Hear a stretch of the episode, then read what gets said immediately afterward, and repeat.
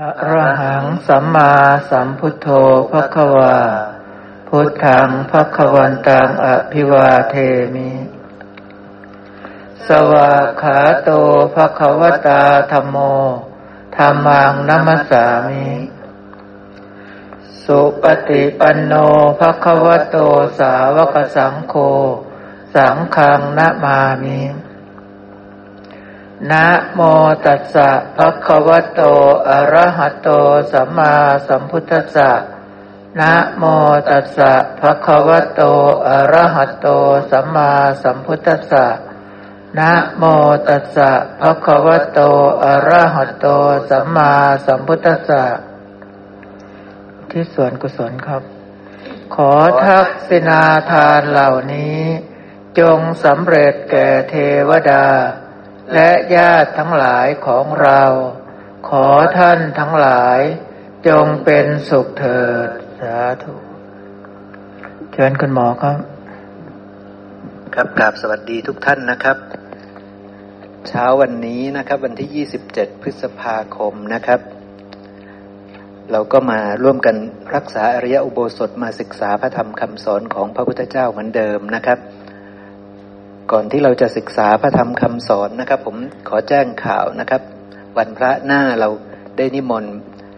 ท่านอาจารย์โก้มาที่นี่นะครับ ให้ท่านมารับพัตหารนะครับ เราก็จะมีการทำบุญถวายทานกับท่านด้วยนะครับ ก็ขอแจ้งให้หมู่คณะได้ทราบนะครับ วันพระหน้าท่านอาจารย์โก้จากวัดป่าศรีอุดมท่านจะมาที่นี่นะครับนะ ทีนี้นะครับ วันนี้ทั้งวันนะครับ ผมอยากจะทบทวนเรื่องอริยสัจสี่นะครับ อยากจะทบทวนอริยสัจสี่เพราะว่าอริยสัจสี่เป็นบทที่สำคัญสูงสุดนะครับสำคัญยังไงนะครับ เดี๋ยวผมจะให้เราไปดูนะผมจะให้เราไปดู โกติคามวักนะครับ พระธรรมเทศนาที่โกติคามนะครับ พระสูตรที่หนึ่งนะครับ พระองค์ประทับอยู่ที่โกติคาม แคว้นวัดชีภิกษุทั้งหลายเพราะไม่รู้แจ้งแทงตลอดอริยสิอริยสัจสี่ประการ เราและเธอทั้งหลายจึงเที่ยวเร่ร่อนไปตลอดการยาวนานอย่างนี้ ใช่ไหมครับ เพราะยังไม่รู้อริยสัจสี่พระองค์ก็เลยต้องเล่เที่ยวเร่ร่อนไปตลอดการยาวนาน ช่วงหลังๆ พระองค์ก็เกิดดีทั้งนั้นใช่ไหมครับ เกิดเป็นพรหมบ้าง เกิดเป็นเทวดาบ้าง เกิดเป็นมนุษย์ที่เป็นพรามมหาศาลข้าบดีมหาศาลเป็นขัตติยะมหาศาลบ้างอย่างนี้นะครับนะเนี่ยพระองค์กำลังดำเนินมาเพื่อที่จะนี่ก็คือวิบากของพระองค์นะครับ วิบากที่พระองค์จะได้มาตัดสรู้ เพราะฉะนั้นพระองค์ต้องสั่งสมคุณงามความดีไว้เยอะเลยกว่าที่จะมาตัดสรู้ได้นะครับ อริยสัจสี่ประการคืออะไรที่ยังไม่รู้แจ้งเนี่ยนะครับ ก็คือหนึ่งเพราะไม่รู้แจ้งแทงตลอดทุกขอริยสัจความจริงอันประเสริฐคือทุกเราและเธอทั้งหลายจึงต้องเที่ยวเร่ร่อนไปตลอดการยาวนานอย่างนี้ เพราะไม่รู้แจ้งทุกขสมุทยะอริยสัจความจริงอันประเสริฐคือเหตุให้เกิดทุกเวลาเราแปลนะครับ เราจะแปลจากข้างหลังนะทุกขสมุทยะอริยสัจแปลว่า อริยสัจคือความจริงอันประเสริฐ ความจริงอันประเสริฐคือเหตุ สมุทยะนี่คือเหตุ ทุกขะคือทุกข์เพราะนั้นต้องแปลจากข้างหลังคือ ความจริงอันประเสริฐ ซึ่งเป็นเหตุให้เกิดทุกข์นะครับ ความจริงอันประเสริฐ ซึ่งว่าด้วยเหตุให้เกิดทุกข์นะครับ เพราะไม่รู้แจ้งแทงตลอดทุกขันนิโรธทริยสัจความจริงอันประเสริฐคือความดับ ของทุกข์นะครับ ความจริงอันประเสริฐอันอันอันที่หนึ่งก็คือ ความจริงอันประเสริฐคือทุกข์นะครับ เราจะต้องรู้จักทุกข์เราจะต้องรู้จักความจริงว่าด้วยเหตุให้เกิดทุกข์เราจะต้องรู้จักความจริงที่ว่าด้วยความดับของทุกข์แล้วก็ข้อสุดท้ายคือ ต้องรู้ความจริงอันประเสริฐคือข้อปฏิบัติให้ถึงความดับ ทุกข์นะครับ จะแปลจากข้างหลังมาข้างหน้า ทุกขานิโรธ ทุกขานิโรทักคามินีปฏิปทา อริยสัจความจริงอันประเสริฐคือข้อปฏิบัติให้ถึงความดับทุกข์นะครับ เวลาเราแปลเราจะแปลอย่างนี้นะนี่นี่คือพระสูตรที่หนึ่งนะ ผมจะไปเร็วๆนะ เพราะว่าพระองค์จะเน้นย้ำเราจะรู้เลยว่าทำไมพระองค์ต้องเน้นย้ำนะเดี๋ยวผม โอเค ตัวนี้ผมผมขอ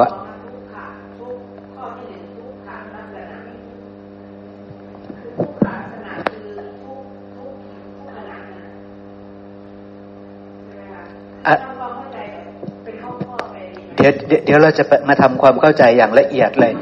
แต่ตอนนี้จะพาให้ดูความสำคัญของอริยสัจสี่ก่อน ว่าพระองค์พูดไว้บ่อยไหมแบบนี้นะครับ เราจะเห็นว่าพระองค์พูดไว้เยอะมาก นี่คือวักวักหนึ่งนะครับ พระองค์พูดเรื่องนี้ทั้งหมด วักก่อนหน้านี้ก็พูดเรื่องนี้ทั้งหมดวักต่อไปก็พูดเรื่องนี้ทั้งหมดคือ แต่ละวักก็จะมีอยู่ประมาณสิบพระสูตรสิบพระสูตรสิบพระสูตร เพราะฉะนั้นพระองค์ให้ความสำคัญกับอริยสัจสี่สูงมากนะเดี๋ยวผมจะให้ดูพระสูตรที่สองแบบเร็วๆนะภิกษุทั้งหลายสมณะหรือพราหมณ์เหล่าใดเหล่าหนึ่งไม่รู้ชัดความตามความเป็นจริงว่านี้ทุกนี้ทุกขสมุทัยนี้ทุกขนิโรธ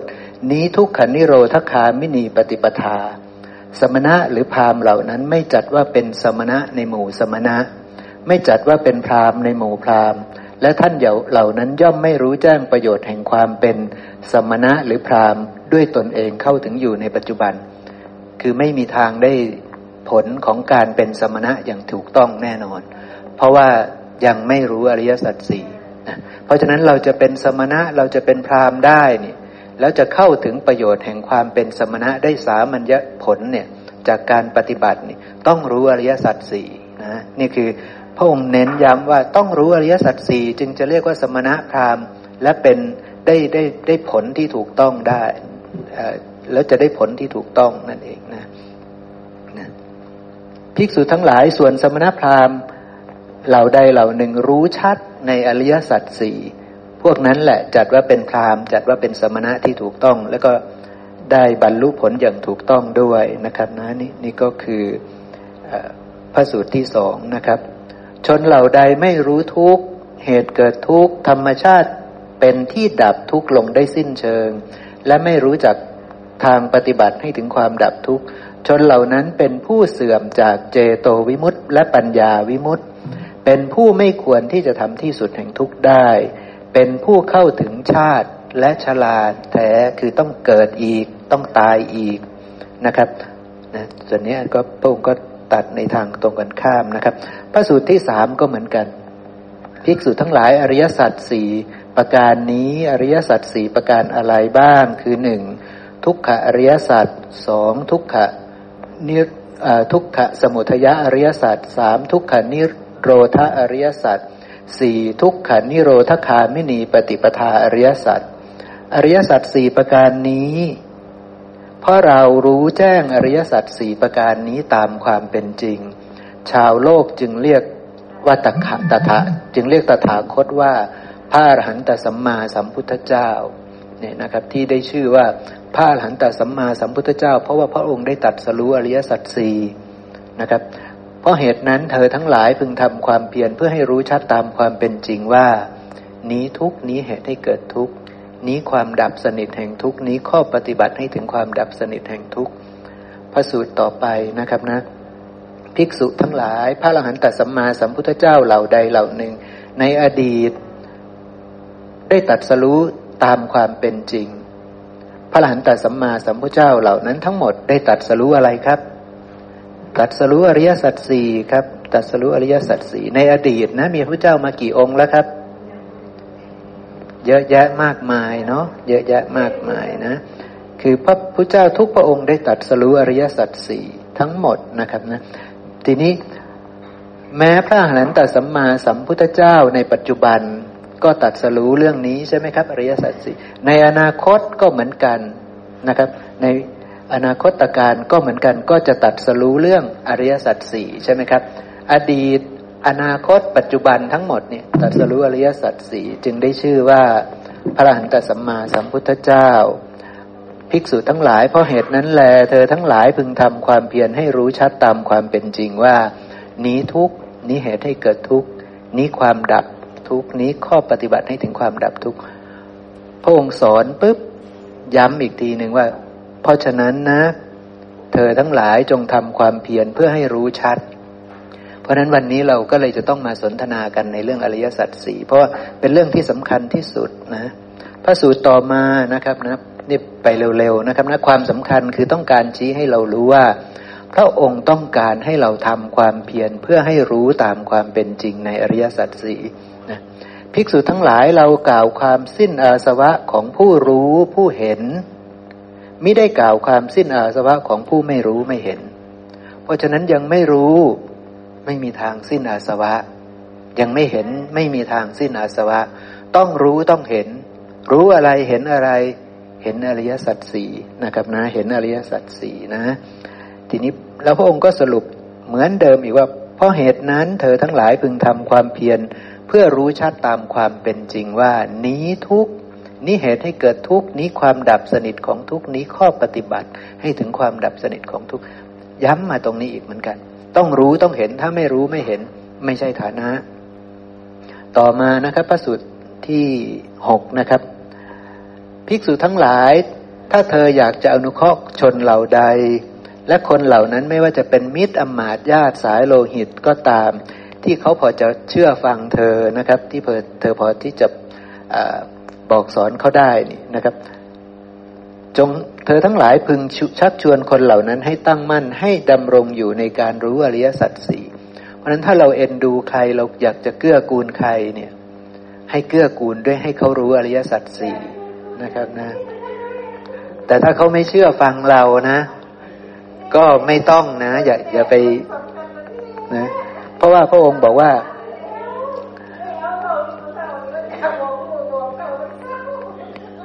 พระองค์บอกอยู่แล้วนะครับว่า แล้วญาติสายโลหิตคนเหล่านั้นเนี่ยให้ความสำคัญคำที่ควรรับฟังนะครับ คือเขาเขาสนใจด้วย เขาต้องสนใจด้วย เขาต้องอยากจะรู้ด้วยเราจะไปบังคับเขาไม่ได้นะครับนะเพราะเหตุนั้นเธอทั้งหลายพึงทำความเพียรให้รู้ชัดตามความเป็นจริงว่านี้ทุกนี้เหตุให้เกิดทุกนี้ความดับสนิทของทุกนี้ข้อปฏิบัติให้ถึงความดับสนิทของทุกเพราะนั้นเธอต้องแจ้งก่อน แจ้งในอริยสัจสี่ก่อน แล้วค่อยอยากจะอนุเคราะห์ก็ค่อยอนุเคราะห์ แต่ต้องดูก่อนว่าเขา เขาอยากจะรับฟังไหม ถ้าเขาไม่อยากรับฟังก็ไม่มีประโยชน์นะครับ เพราะว่าอริยสัจสี่มันบรรลุกันได้ง่ายๆซะที่ไหนใช่ไหมครับนะพระสูตรที่เจ็ดนะครับ พระองค์ก็พูดถึงอริยสัจสี่นะ ว่าอริยสัจสี่ประการนี้นะครับเป็นของแท้ไม่ผิดไม่เป็นอย่างอื่น เพราะฉะนั้นจึงเรียกว่าอริยสัจสี่มันเป็นความจริงเป็นของจริงเป็นของแท้ ไม่ผิดไม่เป็นอย่างอื่น จึงได้เรียกว่าอริยสัจนะ เพราะเหตุนั้นเธอทั้งหลายจงทำความเพียรเพื่อให้รู้ชัดตามความเป็นจริงว่า นี้ทุกนี้เหตุให้เกิดทุกนี้ความดับสนิทของทุกนี้ข้อปฏิบัติให้ถึงความดับสนิทของทุกนี่ ทุกพระสูตรจะสรุปแบบนี้ทุกครั้งนะพระสูตรที่แปดทีนี้นะครับ ภิกษุทั้งหลายอริยสัจสี่ประการคือหนึ่งสองสามสี่นะ พระตถาคตเป็นอริยะในโลก พร้อมทั้งเทวโลกมาละโลก พรหมโลก ในหมู่สัตว์พร้อมทั้งสมณพราหมณ์เทวดามนุษย์ เพราะฉะนั้นจึงเรียกจึงได้เรียกว่าอริยสัจนะครับนะพระองค์เป็นพระอริยะนะครับเพราะเหตุนั้นเธอทั้งหลาย พึงทำความเพียรเพื่อให้รู้ชัดตามความเป็นจริงในอริยสัจสีก็จะบอกว่าเนี่ยต้องรู้ความจริงนี้ ถึงจะเป็นพระอริยะได้ถึงจะเป็นผู้ประเสริฐได้นะครับพระสูตรที่เก้าก็พูดอริยสัจสี่ขึ้นมาก่อนอีกนะครับ พูดเสร็จปุ๊บพระองค์ว่ายังไงต่อ บรรดาอริยสัจสี่ประการนี้ อริยสัจที่ควรกำหนดรู้ก็มี อะไรครับควรกำหนดรู้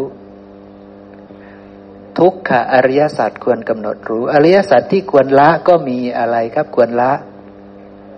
เหตุให้เกิดทุกข์ใช่ไหม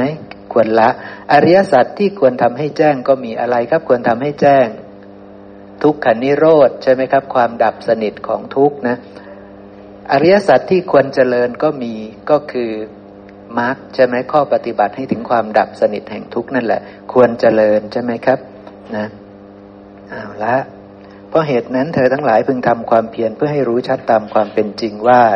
ก็สรุปลงมาที่เดิมอีกนะครับนะ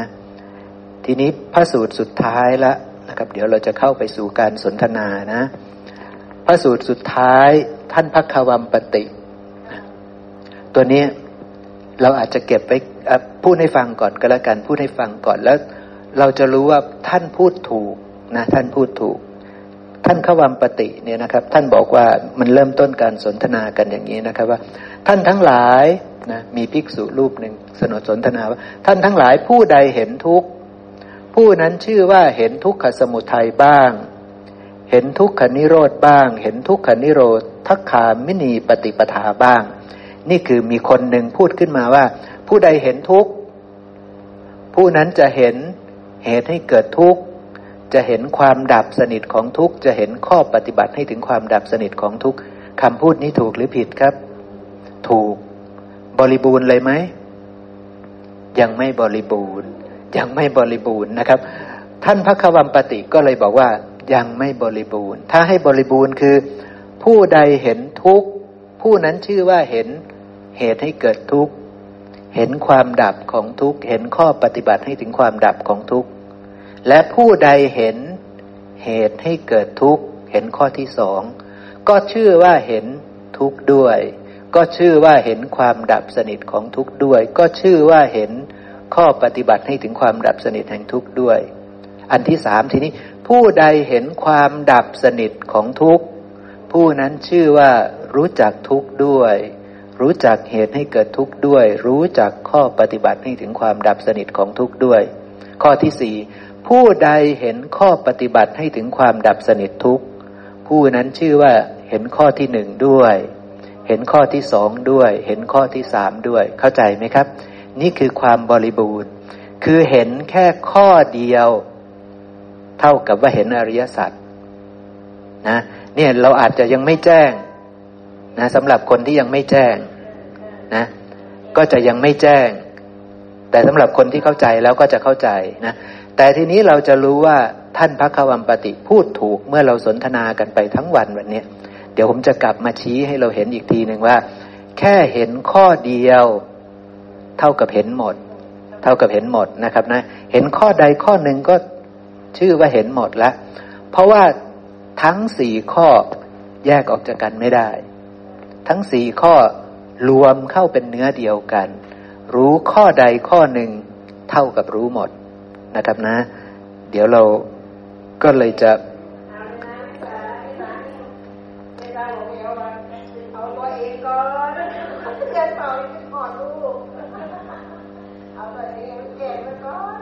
เดี๋ยวเราไปดูเพื่อที่จะเริ่มเข้าสู่การสนทนานะครับ พระไตรปิฎกเล่มที่สี่หน้ายี่สิบเอ็ดพระองค์ตัดสรู้เนาะนะพระองค์ตัดสรู้นะ พระองค์ตัดสรู้อริยสัจสี่แล้วนะทีนี้ทุกขาอริยสัจคืออะไรครับนะแม้ความเกิดก็เป็นทุกข์ใช่ไหม แม้ความแก่ก็เป็นทุกข์ แม้ความเจ็บก็เป็นทุกข์ แม้ความตายก็เป็นทุกข์ การประสบกับสิ่งอันไม่เป็นที่รักเป็นทุกข์ การพลัดพรากจากสิ่งที่เป็นที่รักก็เป็นทุกข์ ไม่ได้สิ่งที่ปรารถนาก็เป็นทุกข์ โดยย่นย่ออุปทานขันห้า เป็นทุกข์นี่ ตัวนี้เราได้ยินบทนี้มานานและเยอะมากแล้วใช่ไหมแต่ไม่แจ่มแจ้งนะ ไม่แจ่มแจ้ง ถ้าเกิดว่าเรายังไม่แจ้ง จนกระทั่งเห็นปฏิจจสมุปบาทเราไม่มีทางแจ้งเราลองช่วยกันบอกสิพระองค์บอกว่าโดยย่นโดยย่นโดยย่นย่อหรือโดยย่อ อุปทานขันห้าเป็นทุกข์เนี่ย แล้วอะไรคือทุกข์นี่ย่อๆนะย่อที่สุดคือขันห้าเป็นทุกข์ ถ้าไม่ย่อล่ะครับ อะไรคือทุกข์ถ้าไม่ย่อ ถ้าไม่ย่ออะไรคือทุกข์ตาหูจมูกลิ้นกายใจเป็นทุกข์ใช่ไหมครับ มีมีมีปู่ตอบ มีแม่ชีตอบนะคือไม่รู้รูปและนามจึงเป็นทุกข์เพราะไปยึดทุกข์โดยที่ไม่รู้ว่าอะไรทุกข์ไม่รู้ว่าอะไรเกิด ไม่รู้ว่าอะไรดับ แต่ไปยึดโดยที่ไม่รู้ก็เลยทุกข์ว่าเป็นเรานั่นแหละทุกข์ ไม่รู้จักรูปนามพี่คิดบอกว่าไม่รู้จักรูปนามตามความเป็นจริงนะครับ แท้จริงนะครับนะตัวทุกข์ก็คือสังคตะธรรมทั้งหมด คือธรรมชาติที่อาศัยกันและกันเกิดขึ้นทั้งหมด คือฝั่งนี้ทั้งหมดเป็นทุกข์เข้าใจไหมครับ ฝั่งโน้นเป็นทุกข์ไหมมันมีฝั่งนี้กับฝั่งโน้นใช่ไหมฝั่งนี้ทุกข์ใช่ไหมฝั่งโน้นทุกข์ไหม ฝั่งโน้นไม่ทุกข์เพราะฉะนั้นฝั่งนี้คืออะไร ฝั่งนี้คือฝั่งที่ไม่รู้อริยสัจคือไม่รู้ความจริงทั้งหมด ฝั่งนี้คือสังคตะธรรม ฝั่งโน้นคืออสังคตะธรรมธรรมที่ไม่มีการปรุงแต่ง เพราะฉะนั้นฝั่งนี้ทุกข์เพราะมันเป็นสังคตะธรรมเข้าใจไหมครับ มันเป็นของปรุงแต่ง ใช่ไหมเพ ราะฉะนั้นทุกธรรมะในฝ่ายนี้นั่นแหละคือทุกโดยย่อๆขันห้าคือทุกขันห้าอยู่ในนี้ไหมนี่ย่อ ย่อ ย่อ ย่อ ตาหูจมูกลิ้นกายใจ นี่ก็ย่อใช่ไหมส่วนเล็กๆในสังคตะธรรมใช่ไหมเพราะฉะนั้นพระองค์มีพูดไหมว่าตาเป็นทุกข์ หูเป็นทุกข์จมูกลิ้นกายใจเป็นทุกข์ เคยพูดไหมครับ เคยนี่ย่อไหม นี่ย่อนะ รูปเวทนาสัญญาสังขารวิญญาณเป็นทุกข์ ย่อไหมครับ ย่อ เพราะว่าแท้จริงอะไรเป็นทุกข์ สังคตะธรรมทั้งหมดเป็นทุกข์ธรรมในฝั่งนี้ทั้งหมดเป็นทุกข์เข้าใจไหม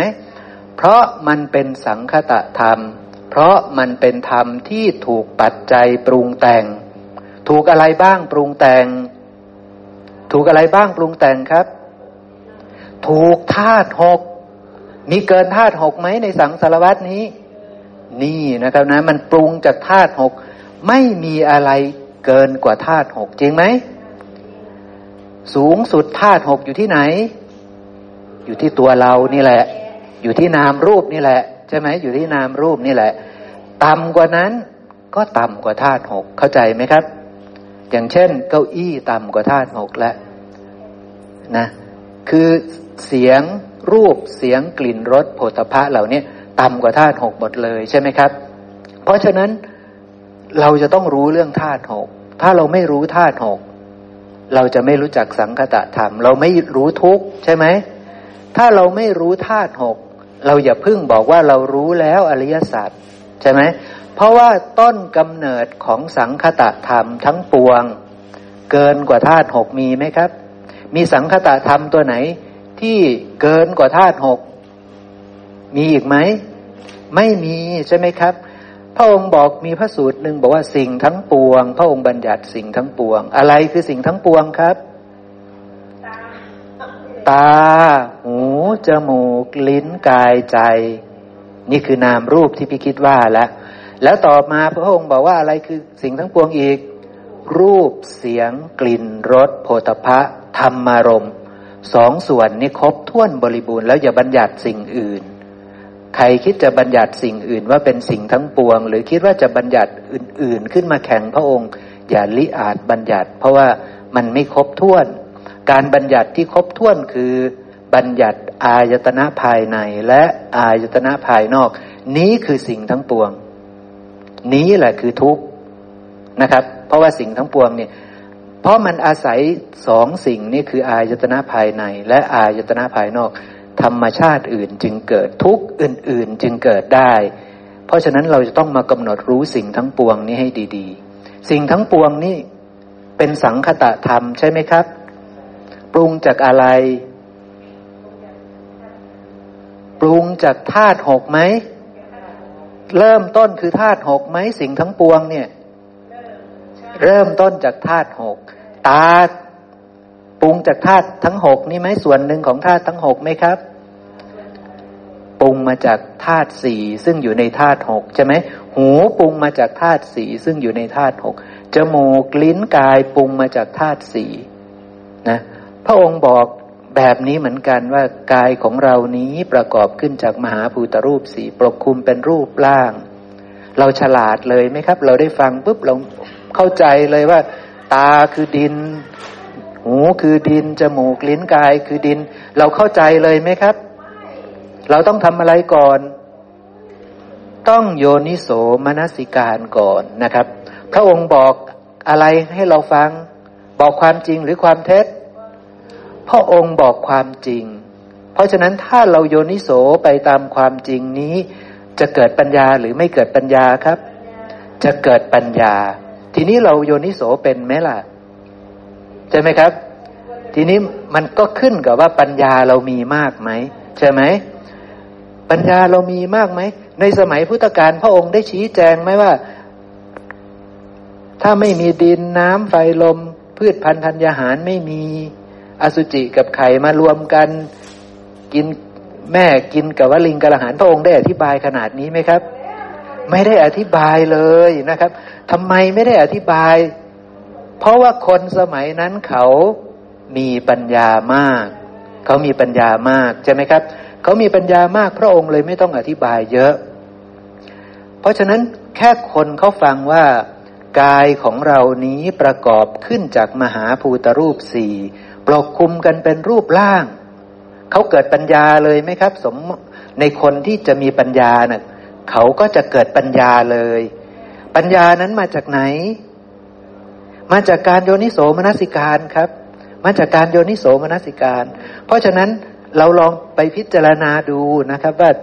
กายของเรานี้มันใช่มหาภูตรูปสีจริงไหมใช่ไหมครับ ซึ่งถ้าเราไปเจอคนคนหนึ่งปิ่นไปเจอคนคนหนึ่งปิ่นบอกว่ากายของเรานี้คือมหาภูตรูปสีช่วยอธิบายให้ฟังหน่อยซิมันเป็นมหาภูตรูปสีได้ยังไง เขาจะอธิบายให้ปิ่นฟังได้ไหมนี่ คงยากเนาะคงยากน่าดูเลยนะนะอย่างเช่นพ่อสีเดชจะไปถามแม่ แม่บันว่า แม่บันแม่รู้ไหมว่ากายของเรานี้คือมหาภูตรูปสี่ช่วยอธิบายให้พ่อฟังหน่อย มันคือมหาภูตรูปสี่ได้ยังไง คิดว่าแม่บันจะอธิบายได้ไหมครับแล้วหายโหลดแม่นบอกพ่อ นะ นี่นี่ปัญหาคือเราคิดว่าเรารู้ แม่บันบอกว่าคอยรู้มัดแล้ว จังสินะครับ แม่บันคิดว่ารู้ แต่ไม่สามารถอธิบายได้ว่ากายของเรานี้มันคือมหาภูตรูปสีได้ยังไง ใช่ไหมครับ เพราะฉะนั้นเราคิดว่าเรารู้ เราคิดว่าเรารู้ว่า ทั้งหมดนี้คือมหาภูตรูปสีเรารู้ว่านี้ไม่เที่ยง แต่มันเชื่อจริงหรือเปล่า ใช่ไหมครับ มันไม่ได้เห็นแจ้งจริง มันไม่ได้ประกอบด้วยปัญญา มันไม่ได้ประกอบด้วยปัญญาใช่ไหมครับ ถ้าเรารู้ชัดว่ากายของเราคือมหาภูตรูปสี่เขามาตัดแขนเรามีปัญหาไหมครับ ควรมีปัญหาไหมอ้าวมันคือมหาภูตรูปสี่เขาไปตัดเก้าอี้หรือว่าไปตัดต้นไม้ มีปัญหาไหมไม่มีปัญหาใช่ไหมมหาภูตรูปสี่ไหมไอ้ตัดต้นไม้น่ะ มันของใครมหาภูตรูปสี่ต้นไม้น่ะ มันก็เหมือนไม่ใช่ของเราเนาะแล้วมัน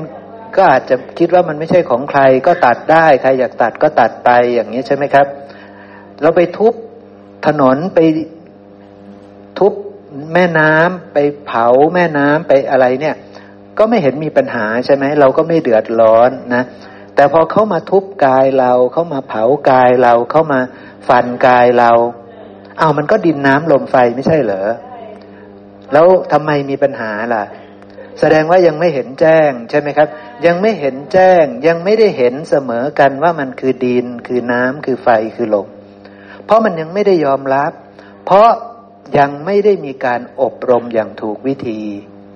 ยังไม่ได้เห็นความจริงอย่างแท้จริง ใช่ไหมครับ แต่คนสมัยพุทธกาลเขามีปัญญามาก เพราะนั้นพูดนิดหน่อยเขามีปัญญาเลยนะ ท่านอนาถาปินทิกาเศรษฐีเชื่อเลยนะ แต่เราเนี่ยต้องชี้แจงใช่ไหมครับ ว่ามันเป็นมหาภูตรูปสีได้ยังไง เราก็ต้องบอกว่ามันเกิดจากบิดามารดา บิดาก็มีอสุจิ มารดาก็มีไข่ แล้วอสุจิและไข่นะมันได้มาจากอะไร ได้มาจากอะไรครับ พ่อสีเดชอสุจิของพ่อมาจากไหนครับ จากอาหารคือคำข้าวใช่ไหมพ่อ ถ้าไม่ได้กินอาหารมีไหมครับ อสุจิ ไข่เหมือนกันไหมพ่อ เพราะฉะนั้นมันมันเป็นของปรุงแต่งไหมอสุจิเป็นของปรุงแต่ง ใช่ของพ่อไหม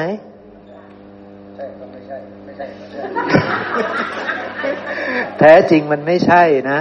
แท้จริงมันไม่ใช่หรอก มันเป็นของปรุงแต่งนะ เพียงแต่มันมาปรุงแต่งไว้ฝากไว้ใช่ไหม ฝากไว้ในกายนี้นะพ่อเนาะ นะ มันฝากไว้ในกายนี้นะ มันปรุงแต่งฝากไว้ในกายนี้ พ่อก็เลยคิดว่ามันเป็นของพ่อ เพราะไม่รู้ใช่ไหมจึงคิดว่าเป็นของเรา เพราะไม่รู้ใช่ไหมจึงคิดว่าตาของเราใช่ไหมพ่อ ตานี่ของเราไหมนี่เห็นไหมล่ะ เพราะมันไม่รู้มันก็คิดว่าเป็นของเราใช่ไหม ถ้ารู้ถูกต้องตามันใช่ของเธอไหม ตาไม่ใช่ของเรานะ หูใช่ของเราไหม ถ้ารู้ถูกต้องหูไม่ใช่ของเรา จมูกไม่ใช่ของเรา ลิ้นไม่ใช่ของเรา กายนี้ไม่ใช่ของเรา แล้วอสุจิมันจะใช่ของเราไหม มันไม่ใช่ของเราถ้ารู้ถูกต้องใช่ไหมเก่ง คือขอโอกาสครับอสุจิเองเนี่ย เมื่อกี้เราก็บอกอ๋อมันมาจากคำข้าวใช่ไหมครับคำข้าวเนี่ย มีอะไรบ้างล่ะ มีข้าว มีหมู มีเห็ด มีเป็ด มีไก่ อ่า ซึ่งสิ่งเหล่านี้ปรุงแต่งให้ได้อสุจิขึ้นมา ทีนี้ถ้าบอก ถ้าเราบอกเฮ้ยอสุจิยังของเรา แต่เรารู้แล้วล่ะว่ามันคือคำข้าวทีนี้ไปไล่ดูว่า และคำข้าว แล้วมันมีหมูเห็ดเป็ดไก่งั้นมันมาทวงอสุจิคืนได้ไหมครับ ทวงได้ไหมมันบอกว่าเป็นของมันมันเป็นของมันสิดังนั้น บอกเป็นของมันนะตอนแรก ตอนแรกก็ยังไม่มีนะเธอยังไม่มีสิ่งนี้นะแต่เธอกินฉันลงไปนะอ่ามันจึงมีเขามาทวงสิทธิ์ได้ไหมครับ ทวงได้นะครับได้ก็ ถ้าเขามองเห็นว่ามันเป็นของเขาใช่เขาก็จะทวงมีสิทธิ์ทวงได้เหมือนกัน แต่เขาก็ยังไม่เห็นอีกนะว่าจริง ๆ ตัวเขาเองก็มาจากดินน้ำไฟลม ก็ปรุงแต่งก็มาปรุงจากแต่งพืชที่เขาไปกินเหมือนกัน ใช่ไหมซึ่งสิ่งเหล่านั้นก็ปรุงแต่งจากดินน้ำไฟลม อันไม่เที่ยงอีกต่างหากเราก็หลงยึดสิ่งไม่เที่ยง หมูเห็ดเป็ดไก่ที่มาทวงเนี่ย ก็หลงยึดสิ่งไม่เที่ยงว่าเป็นของมันอีกนะทีเนี้ยใช่ยึดเราดินเป็นของมัน ยึดใช่น้ำยึดไฟ ยึดลมว่าเป็นอัตตาใช่ไหมใช่ครับกำลังไปยึดธาตุทั้งสี่โดยความเป็นตนเป็นขใช่องครับตนใช่ครับแท้จริงธาตุทั้งสี่มันเป็นของใครครับ ไม่มีของใคร ดินน้ำไฟลมเป็นของใคร ไม่มีเป็นอันนี้ต้องธรรมพิจารณาให้ชัดนะครับ ว่าดินน้ำไฟลมเนี่ย ต้นต่อต้นขั้วเนี่ย ในส่วนของรูปเนี่ยของกายเนี่ย มันเป็นไม่ใช่ของใคร ไม่มีเจ้าของ มันเป็นธาตุตามธรรมชาติที่ถูกปรุงแต่งขึ้นใช่ไหมครับนะเป็นของปรุงแต่งขึ้น ดินก็ถูกปรุงแต่งขึ้น น้ำก็ถูกปรุงแต่งขึ้น ไฟก็ถูกปรุงแต่งขึ้น ลมก็ถูกปรุงแต่งขึ้น เป็นธาตุที่ถูกปรุงแต่ง และแปรผันเป็นอย่างอื่นใช่ไหมครับ ไม่เที่ยงนั่นเอง เพราะฉะนั้นมันเป็นสภาพอย่างนั้นมันเป็นทุกข์ดินเป็นทุกข์น้ำไฟลมเป็นทุกข์และไม่ใช่อัตตา มันเป็นอนัตตาใช่ไหมครับ เพราะฉะนั้น ตาหูจมูกลิ้นกายใจเอ้ตาหูจมูกลิ้นกายของเราทั้งหมดเนี่ย มันก็ไม่เที่ยง มันก็เป็นทุกข์และมันก็ไม่ใช่สัตว์บุคคลตัวตนเราเขาใช่ไหมครับ แต่เพราะความไม่รู้ธาตุเหล่านี้ตามความเป็นจริง ตาก็เลยกลายเป็นของเรา หูจมูกลิ้นกาย ก็เลยเป็นของเรา อสุจิก็เลยเป็นของพ่อสีเดชใช่ไหมครับ ก็เลยกลายเป็นของเราไปซะใช่ไหมครับ ลูกก็เลยซึ่งเกิดจากอสุจิและไข่ ก็เลยกลายเป็นลูกของเราใช่ไหมครับ ก็เลยเป็นลูกของเราใช่ไหมเนี่ยมันคือความวิปลาสความไม่รู้ คือแค่ดินน้ำไฟลมนั้นมันเปลี่ยนแปลงสภาพ เปลี่ยนแปลงเป็นข้าว เปลี่ยนแปลงเป็นอ่าไก่หมูเห็ดเป็ดไก่ และหมูเห็ดเป็ดไก่ที่มันเป็นดิน ก็เป็นดินน้ำไฟลมก้อนนั้นใช่และก้อนนั้นก็เปลี่ยนมาเป็นดินน้ำไฟลมที่เรียกว่าอสุจิ และอสุจิดินน้ำไฟลมก้อนนั้นก็มาเปลี่ยนเป็นนามรูปที่เรียกว่าเก่งเป็นกายนี้ เป็นกายนี้เป็นกายขึ้นมา ซึ่งพอเราไม่ได้กำหนดรู้ ถ้าเรากำหนดรู้เราจะอ๋อจริง ๆ มันเป็นแค่ดินน้ำไฟลม ซึ่งเรามีหน้าที่พิจารณาอย่างเงี้ย เพื่อให้มันชัดแจ้งในส่วนของรูปกายเนี่ยให้ชัดว่ามันคือดินน้ำไฟลมจริง ๆ เพราะมันไม่เพราะเราเชื่อมาตลอดว่ามันคือเราเนี่ย ถ้าไม่พิจารณาเนี่ยไม่มีทางเลย ที่จะบอกว่าไม่ใช่เรา ใช่ใช่ซึ่งแค่ตรงนี้แค่แค่ที่พระองค์ตรัสว่ากายของเรานี้ประกอบขึ้นจากมหาภูตรูปสีปกคลุมกันเป็นรูปร่างนี่มันก็ต้องใช้กำลังพิจารณาใช่ไหมครับ ใช้กำลังในการพิจารณา ซึ่งถ้าไม่พิจารณาจะยอมรับเลยได้ไหม ไม่มีทางนะครับ การยอมรับมันยอมรับเรื่องเรื่องอะไร มันยอมรับเพราะว่ามันเป็นความจริง มันประกอบด้วยความจริง มันเป็น สิ่งที่เป็นสัจจะที่ไม่มีใครจะคัดค้านได้ นั่นเองใช่ไหมครับ มันจะยอมรับโดยดุษฎีใช่ไหมครับเนี่ยนี่พระองค์ให้ให้ให้เราที่ที่ต้องพิจารณา เพราะว่าเข้าไปเห็นความจริง เพราะว่าแท้ท้ายที่สุดแล้วมันจะยอมรับความจริงได้ ครับพ่อปู่สีเดชพ่อสีเดชถามว่าที่พระพุทธเจ้าบอกว่าไม่ใช่ของเราเนี่ยเพื่อนให้เพื่อนให้ ความหมายของคำว่าไม่ใช่ของเราเนี่ยเออมันคืออะไรนะครับ ก็คือต้องใคร่ครวญให้ไปเห็นธาตุแท้ของเขา ไปเห็นธาตุแท้ของตา ไปเห็นธาตุแท้ของหู ไปเห็นธาตุแท้ของจมูกของลิ้นของกายของใจ การที่จะรู้แจ้ง ตาหูจมูกลิ้นกายของเรานี้มันประกอบขึ้นจากมหาภูตรูปสี่นี่ มันต้องโยนิโสมนสิการใช่ไหมครับ ใช้การโยนิโสมนสิการ ซึ่งเราจะต้องโยนิโสมนสิการไหมต้องโยนิโสมนสิการ ถ้าไม่โยนิโสมนสิการ มันไม่เชื่อครับ ว่าตา หู จมูก ลิ้นกาย ไม่ใช่ของเธอ มันไม่เชื่อครับว่านี้คือดินน้ำไฟลม ใช่ไหมครับ มันไม่เชื่อนะ มันก็เลยจะต้องช่วยกันอธิบาย ผมบ้างเก่งบ้างทุกคนต้องช่วยกันอธิบายว่า มันเป็นดินน้ำไฟลมได้ยังไง มัน ไปรู้ธาตุแท้ของมัน ซึ่งก็ต้องไปดูตามความเป็นจริงใช่ไหมครับ ไปพิจารณาตามความเป็นจริงว่า มันใช่ดินจริงไหมมันใช่น้ำจริงไหมมันใช่ไฟจริงไหมมันใช่ลมจริงไหมแล้วเราก็ค่อยๆใคร่ครวญพิจารณาไป เราก็จะเจอธาตุแท้ของตา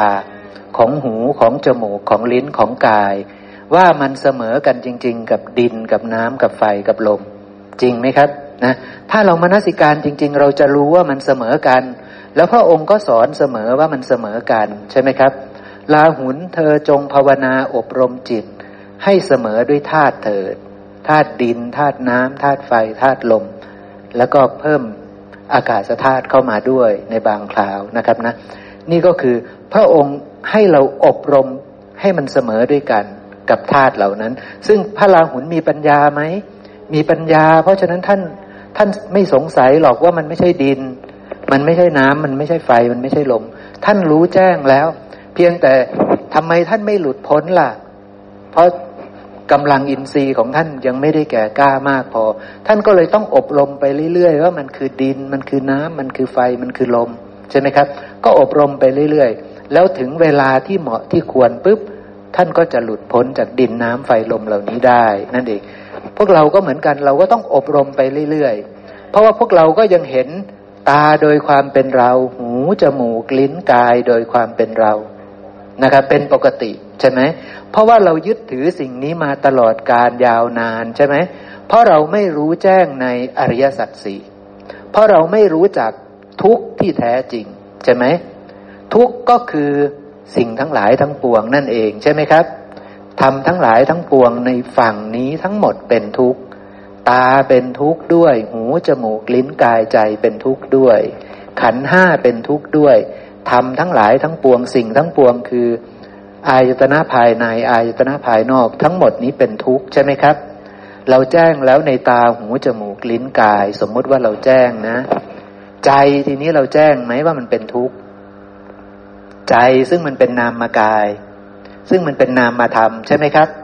ใจเป็นนามมากายเป็นนามมาธรรม โดยปกติเราก็ยึดว่าใจของเราเนาะเราก็คิดว่ามันเป็นเราเป็นของเราเป็นตัวตนของเรา เพราะเราไม่ได้โยนิโสมนสิการเราไม่รู้ความจริงของเขา แท้จริงใจเป็นของปรุงแต่งใช่ไหมครับ เป็นสังคตะธรรม ปรุงจากธาตุอะไรครับ ปรุงจากธาตุไหมใจนี่ ปรุงจากธาตุเหมือนกันใช่ไหมครับ ปรุงจากดินไหมปรุงจากน้ำไหมใจ ปรุงจากไฟไหมปรุงจากลมไหมครับ ปรุงจากอากาศธาตุไหม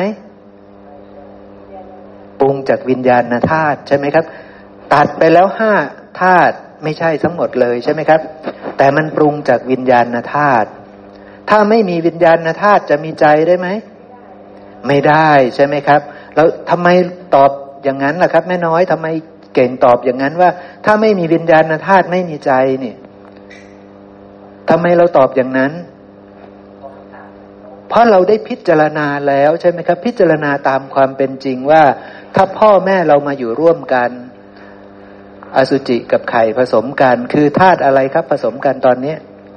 ดินน้ำไฟลมใช่ไหมผสมกัน แล้วแม่ก็กินอะไรครับ กินดินน้ำไฟลมใช่ไหมก็ไหลเข้าไปสู่กระแสเลือด แล้วก็ไปปรุงให้เกิดเป็นก้อนเนื้อกลายเป็นตะปุ่มตะป่ำกลายเป็นตาใช่ไหมกลายเป็นหู กลายเป็นจมูกกลายเป็นลิ้นกลายเป็นกาย ดินน้ำไฟลมที่ปรุงขึ้นเป็นตาหูจมูกลิ้นกาย แต่วิญญาณยังไม่อย่างลง ถ้าวิญญาณไม่อย่างลงเลย มีใจไหมครับ มีนามรูปไหมนามรูปก็ไม่มีบัญญัติสัตว์ได้ไหมบัญญัติสัตว์ก็ไม่ได้ บัญญัติภูตะได้ไหม ไม่ได้ มีเฉพาะก้อนของดินน้ำไฟลม เรียกสัตว์เลยได้ไหม ไม่ได้ เพราะฉะนั้นวิญญาณจะต้องอย่างลงใช่ไหมครับ ล่วงเลยไปก็ไม่ได้ ไม่สืบต่อก็ไม่ได้ใช่ไหมครับ วิญญาณต้องอย่างลง แล้ววิญญาณเนี้ยก็คือวิญญาณธาตุก็คือวิญญาณอาหารอันเป็นปัจจัยเพื่อให้เกิดในภพใหม่ เมื่อวิญญาณอย่างลงแล้ว เมื่อวิญญาณปรากฏแล้วอะไรจะปรากฏครับ สลายตนะจะปรากฏ นามรูปจะปรากฏ เมื่อวิญญาณอย่างลงแล้วไม่ต้องมีนามรูปได้ไหม ก็ไม่ได้ไม่ถูกต้องแล้วใช่ไหมครับ เพราะว่าเมื่อสิ่งนี้มีสิ่งนี้ย่อมมี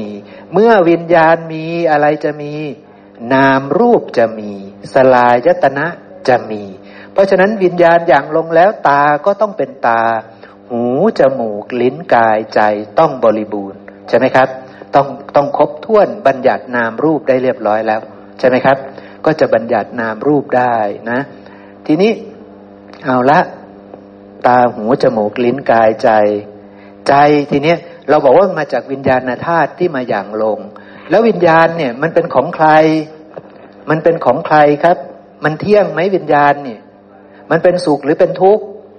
มันเป็นทุกข์ มันไม่ใช่ของใครใช่ไหม มันเป็นอนัตตาใช่ไหม มันไม่ใช่อัตตาใช่ไหมทำไมเราเชื่อว่าวิญญาณเป็นอนัตตา เพราะมันอาศัยปัจจัยปรุงแต่งขึ้น มันเป็นของปรุงแต่งใช่ไหมครับ มันเป็นธาตุที่ถูกปัจจัยปรุงแต่ง ธาตุนี้ถูกปรุงแต่งจากอะไรครับ จากตัณหา ต้องการกายใหม่ใช่ไหมตัณหาก้อนนี้ เชื้อนี้ต้องการกายใหม่ ใช่ไหมครับ สัตว์ ที่ตะกายแตกทำลายแล้วต้องการกายใหม่ ก็เลยต้องมีวิญญาณช่วยในการที่จะให้ได้กายใหม่ใช่ไหมครับ เพราะฉะนั้นวิญญาณนี้เป็นของปรุงแต่งขึ้นอย่างนี้ปรุงขึ้นจากก้อนกายเก่าที่ยังมีตัณหา แต่ก้อนกายเก่ามันแตกแล้ว ก้อนกายเก่านี้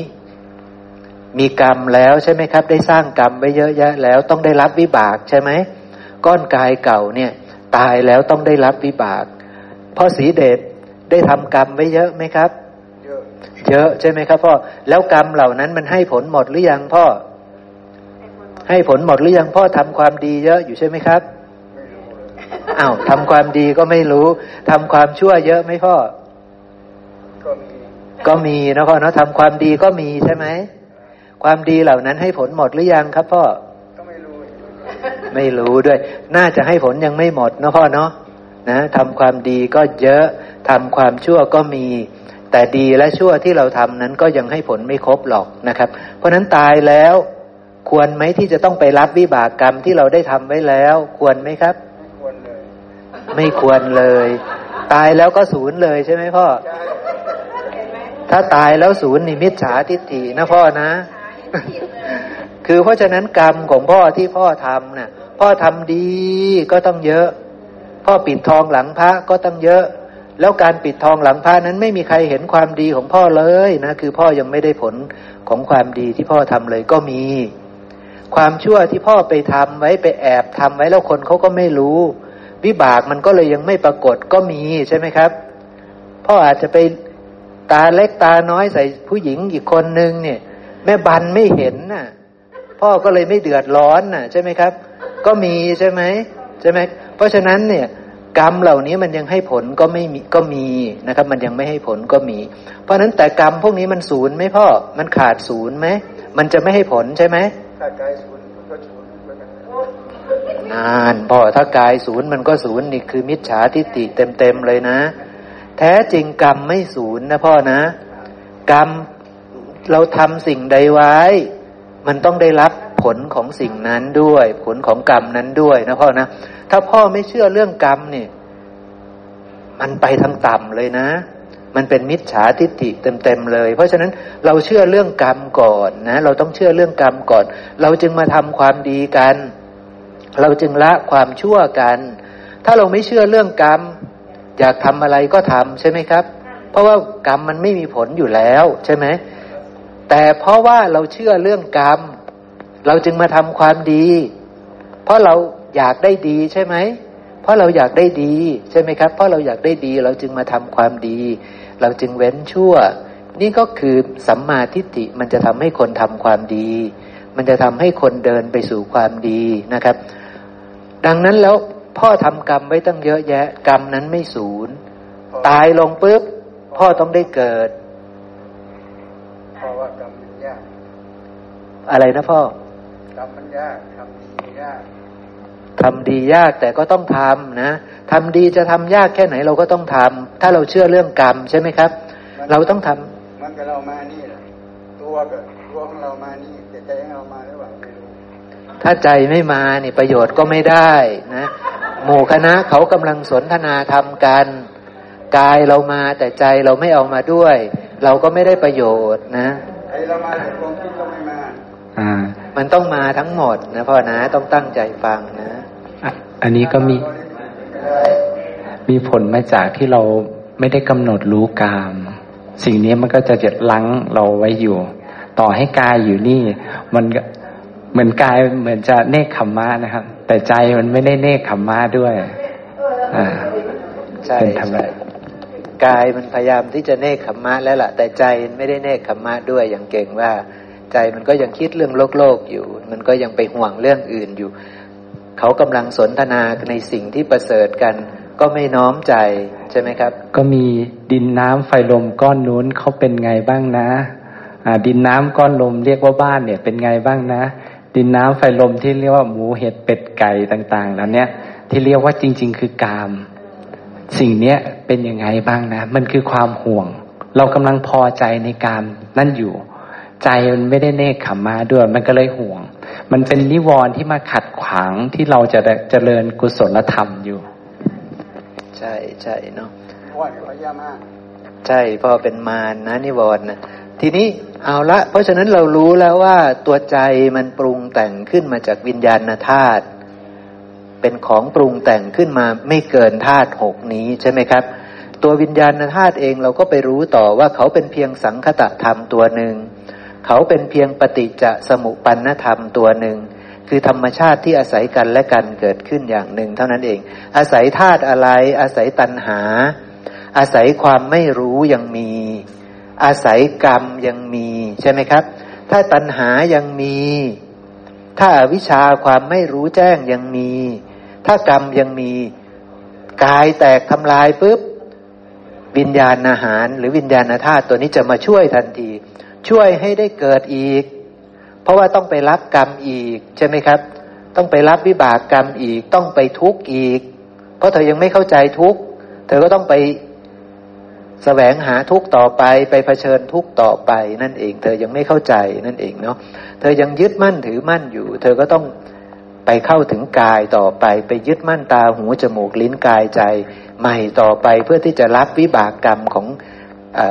สิ่งที่เธอได้สร้างไว้ในแต่ปางก่อนนั่นเองนะครับเนาะดังนั้นเราจะต้องทำความเข้าใจให้แจ้งชัด ในตาในหูในจมูก ในลิ้นในกายของเราเนี่ยในใจของเราเนี่ยว่ามันเป็นเพียงของปรุงแต่ง ปรุงมาจากธาตุดินน้ำไฟลมอากาศธาตุวิญญาณธาตุต้องทำความเข้าใจให้แจ้ง มันถึงจะเห็นความไม่เที่ยงในตาหูจมูกลิ้นกายใจ เห็นความเป็นทุกข์ในตาหูจมูกลิ้นกายจะเห็นทุกข์นี่คือการกำหนดรู้ทุกข์ครับกำลังกำหนดรู้ทุกข์ในข้อที่หนึ่งกำลังทำอริยสัจสี่ข้อที่หนึ่งให้แจ้งนะครับนะกำลังกำหนดรู้ทุกข์กำลังเห็นความเป็นอนัตตาความไม่ใช่อัตตา ในตาในหูในจมูก ในลิ้นในกายในใจ ในนามรูปนี้ใช่ไหมครับ เห็นความเป็นอนัตตาในนามรูปนี้ รู้จักตาโดยความเป็นดินน้ำไฟลม รู้จักหูจมูกลิ้นกายโดยความเป็นดินน้ำไฟลม รู้จักใจโดยความเป็นวิญญาณธาตุที่เป็นเพียงสังคตะธาตุเป็นเพียงปฏิจจสมุปปนธรรม เป็นเพียงธรรมชาติที่อาศัยกันและกันเกิดขึ้น เห็นแบบนี้ชื่อว่าเห็นถูกใช่ไหมครับกำลังเห็นธรรม เห็นเป็นธรรมะ ไม่ได้เห็นเป็นอัตตาใช่ไหมครับกำลังเห็นปฏิจจสมุปปนธรรม คือเห็นธรรมที่อาศัยกันจึงเกิดขึ้นใช่ไหมครับ ไม่ได้เห็นเป็นอย่างอื่น เห็นเป็นเพียงปฏิจจสมุปปนธรรมกำลังเห็นปฏิจจสมุปบาท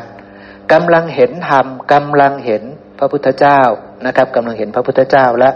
เห็นตาโดยความเป็นดินกำลังเห็นพระพุทธเจ้า เห็นตาโดยความเป็นน้ำเป็นไฟเป็นลมกำลังเห็นพระพุทธเจ้า เห็นหูจมูกลิ้นกาย โดยความเป็นดินน้ำไฟลมกำลังเห็นพระพุทธเจ้า เห็นใจโดยความเป็นวิญญาณธาตุธาตุที่ถูกปัจจัยปรุงแต่งอย่างลงแล้วจึงมีอายตนะที่ชื่อว่าใจได้ ถ้าปราศจากวิญญาณธาตุใจไม่ปรากฏนามกายนี้ไม่ปรากฏ ถ้าเห็นอย่างนี้เห็นอย่างถูกต้องอย่างนี้กำลังเห็นพระพุทธเจ้าด้วยนะครับกำลังเห็นพระพุทธเจ้าด้วยกำลังเห็นสิ่งที่พระพุทธเจ้าท่านเห็นมาก่อนแล้วนะครับนะ เพราะฉะนั้นนี่เรากำลังเห็นทุกข์ใช่ไหมครับกำลังเห็นทุกขธรรมนะครับ พระองค์บอกว่าถ้าเธอเห็นทุกข์ท่านขวัมปฏิเธอย่อมเห็นเหตุให้เกิดทุกข์ด้วย จริงไหมเราเห็นทุกข์ เห็นตาหูจมูกลิ้นกายใจ โดยความเป็นทุกข์ โดยความเป็นทุกขธรรม ซึ่งทุกขธรรมนี้มีมาได้ยังไง เพราะมันถูกปรุงแต่งขึ้นใช่ไหมครับ มันอาศัยปัจจัยปรุงแต่งขึ้นมันจึงเป็นทุกข์ อาศัยปัจจัยอะไรแจ้งไหม ถ้าแจ้งแปลว่าเห็นความไม่เที่ยงของตาหูจมูกลิ้นกายใจใช่ไหมครับ ถ้าแจ้งนะ ก็จะเห็นความไม่เที่ยงของตาหูจมูกลิ้นกายใจ ผู้ใดเห็นความไม่เที่ยง รู้ชัดในความไม่เที่ยง ผู้นั้นย่อมรู้ชัดในความเป็นทุกข์ด้วยใช่ไหมครับ ก็จะรู้ว่าตาหูจมูกลิ้นกายใจนี้ เป็นทุกข์จริง ๆ ต้องเดินไปสู่ความสิ้นไปเสื่อมไปคลายไป แตกสลายไปจริง ๆ นั่นคือรู้แจ้งทุกข์แล้วนะใช่ไหมครับ แต่ทีนี้รู้เท่านี้เนี่ย ที่พระองค์บอกว่า ผู้ใดรู้จักทุกเหล่านี้นะ ชื่อว่าผู้นั้นรู้จักเหตุให้เกิดทุกข์ด้วย มันจริงไหมเราจะรู้จักว่าจะมีตาปู่สมบูรณ์ จะมีหูจมูกลิ้นกายใจปู่สมบูรณ์ได้ จะมีตาหูจมูกลิ้นกายใจของแม่ชีได้ จะมีตาหูจมูกลิ้นกายใจของผมได้นี่มันอาศัยอะไรครับจึงมีสิ่งนี้ได้ อาศัยตัณหาอาศัยอวิชชาใช่ไหม อาศัยความไม่รู้ในอริยสัจสี่ใช่ไหม อาศัยความไม่รู้ อาศัยความรู้ที่วิปลาสใช่ไหม ความรู้ที่คิดว่าเป็นเราเป็นของเราเป็นตัวตนของเราใช่ไหม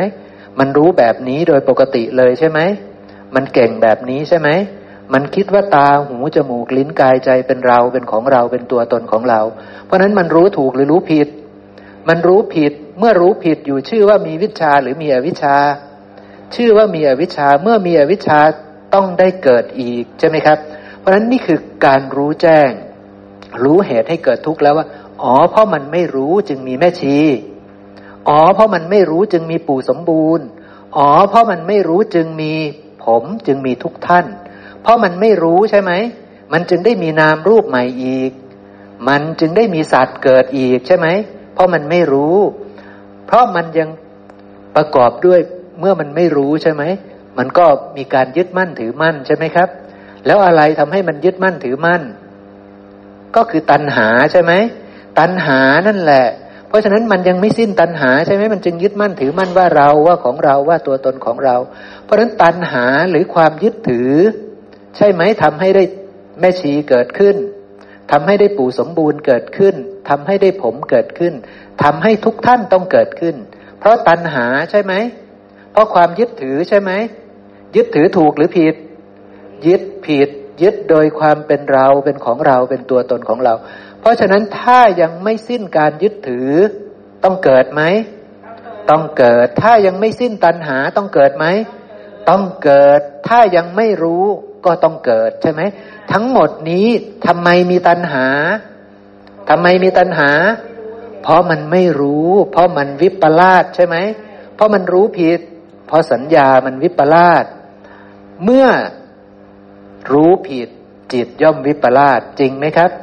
เมื่อสัญญาวิปลาสใช่ไหมสัญญาวิปลาสนี่รู้ถูกหรือรู้ผิด รู้ผิด จิตย่อมวิปลาสก็คือมีตัณหาใช่ไหมเมื่อมีตัณหายึดไหมยึดเกิดไหมเกิดทางนี้ทางถูกหรือทางผิด ทางผิดใช่ไหมเราชำนาญไหมทางนี้ชำนาญใช่ไหมสัญญาที่วิปลาสนั้นเกิดจากอะไร สัญญาวิปลาสนั้นเกิดจากอะไร เกิดจากผัสสะเกิดจากผัสสะใช่ไหมเกิดจากผัสสะเพราะฉะนั้นทุกผัสสะของปุตุชนผู้ไม่ได้สดับ ย่อมมีแต่สัญญาที่วิปลาสมีแต่จิตที่วิปลาสคือตัณหา มีแต่การยึดถือว่าเราว่าของเราว่าตัวตนของเรา ตายแล้วเกิดไหม เกิดใช่ไหมครับ ทางดำเนินนี้ถูกหรือผิด ผิด ยังไม่ตายก็ผิด ยังไม่ตายก็เป็นทางดำเนินไปสู่ความทุกข์ คือได้จิตที่มีราคะ มีโทสะ มีโมหะ ทุกขณะเลยใช่ไหมครับ เพราะว่าทุกผัสสะของเขาประกอบด้วย ความไม่รู้คือสัญญาที่วิปลาสใช่ไหมปุตุชนผู้ไม่ได้สดับเขาจะรู้ได้ไหม รู้ไม่ได้ เขามีแต่ความไม่รู้ เพราะฉะนั้นผัสสะปุ๊บ สัญญาในรูปก็วิปลาสสัญญาในเสียง สัญญาในกลิ่น สัญญาในรสสัญญาในโผฏฐัพพะสัญญาในธรรมารมคือสัญญาเหล่านี้มันเกิดจากอะไร เกิดจากผัสสะใช่ไหมมันเกิดจากผัสสะผัสสะปุ๊บเกิดปั๊บไหมผัสสะปุ๊บเกิดปั๊บตาเห็นรูปเกิดเลยไหมสัญญาพวกนี้ หูได้ยินเสียงเกิดไหม จมูกได้กลิ่นเกิดไหม ลิ้นได้รสเกิดไหม กายได้ถูกต้องกับโผฏฐะใจกระทบธรรมารมณ์เกิดทันทีเลย ตลอดการยาวนานเราเป็นแบบนี้ไหม เราเป็นแบบนี้คือวิปลาสมาก่อนเลย สัญญาวิปลาสก่อนเลย สัญญาในรูปก็วิปลาสเออรูปนี้สวย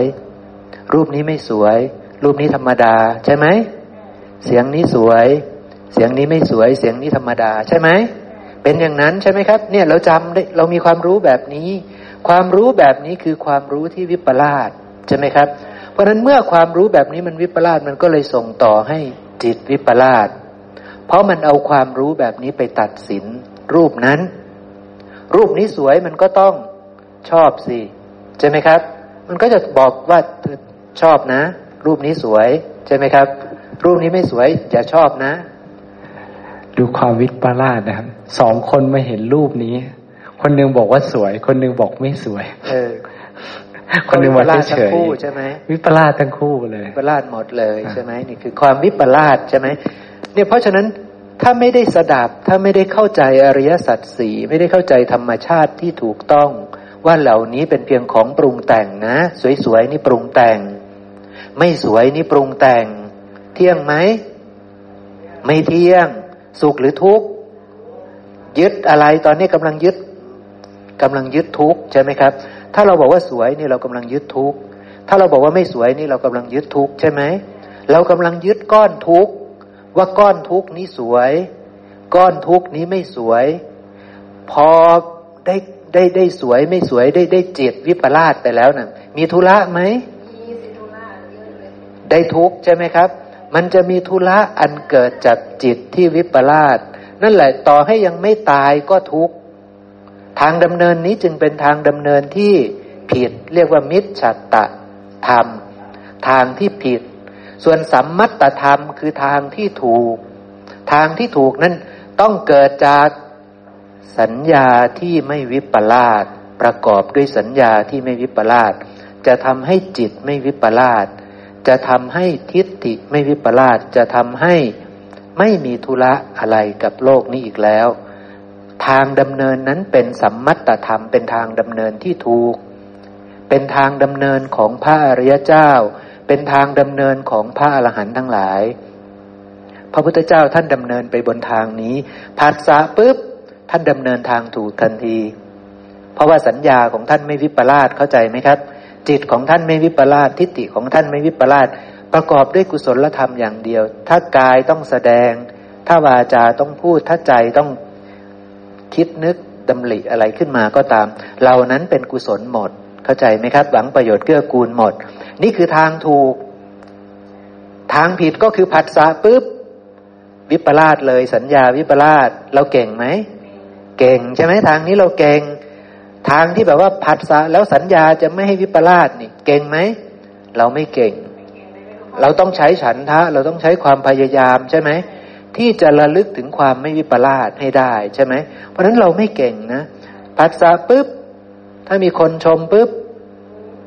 slow motion ไหมว่าอย่าเพิ่งดีใจนะ อย่าเพิ่งอย่าเพิ่ง ไม่ slow ใช่ไหมมันดีใจเลยใช่ไหมเขาด่าปุ๊บ หน้าแดงเลยใช่ไหมโกรธเลยใช่ไหมมันเร็วใช่ไหมครับทำไมมันเร็ว เพราะสัญญาเรารู้แล้วเสียงนิชม เสียงนิด่า เพราะนั้นมันตัดสินเสียงนั้นเรียบร้อยแล้ว ตัดสินคนนั้นเรียบร้อยแล้วนะครับ มันตัดสินแบบวิปลาสเพราะนั้นนี่คือความเก่ง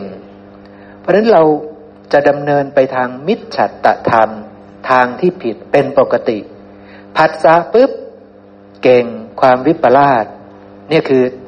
แล้ว ทั้งวิปลาสและไม่วิปลาสนี่มันมันเร็วใช่ไหมครับ มันมันไปเร็วมันไปถึงจิตอย่างรวดเร็วเลย ทีนี้พวกเรามันไปในทางที่ผิดมาโดยตลอดนี่ เราก็ต้องระลึกรู้ให้ได้ก่อนระลึกรู้แล้วปุ๊บก็ค่อยมานสิการ ความรู้ที่จะเอามามานสิการก็คือความรู้ในอริยสัจสี่ความรู้ในทุกนี่แหละ เรารู้จักทุกอย่างแท้จริงไหมอะไรคือทุกเรารู้จักไหม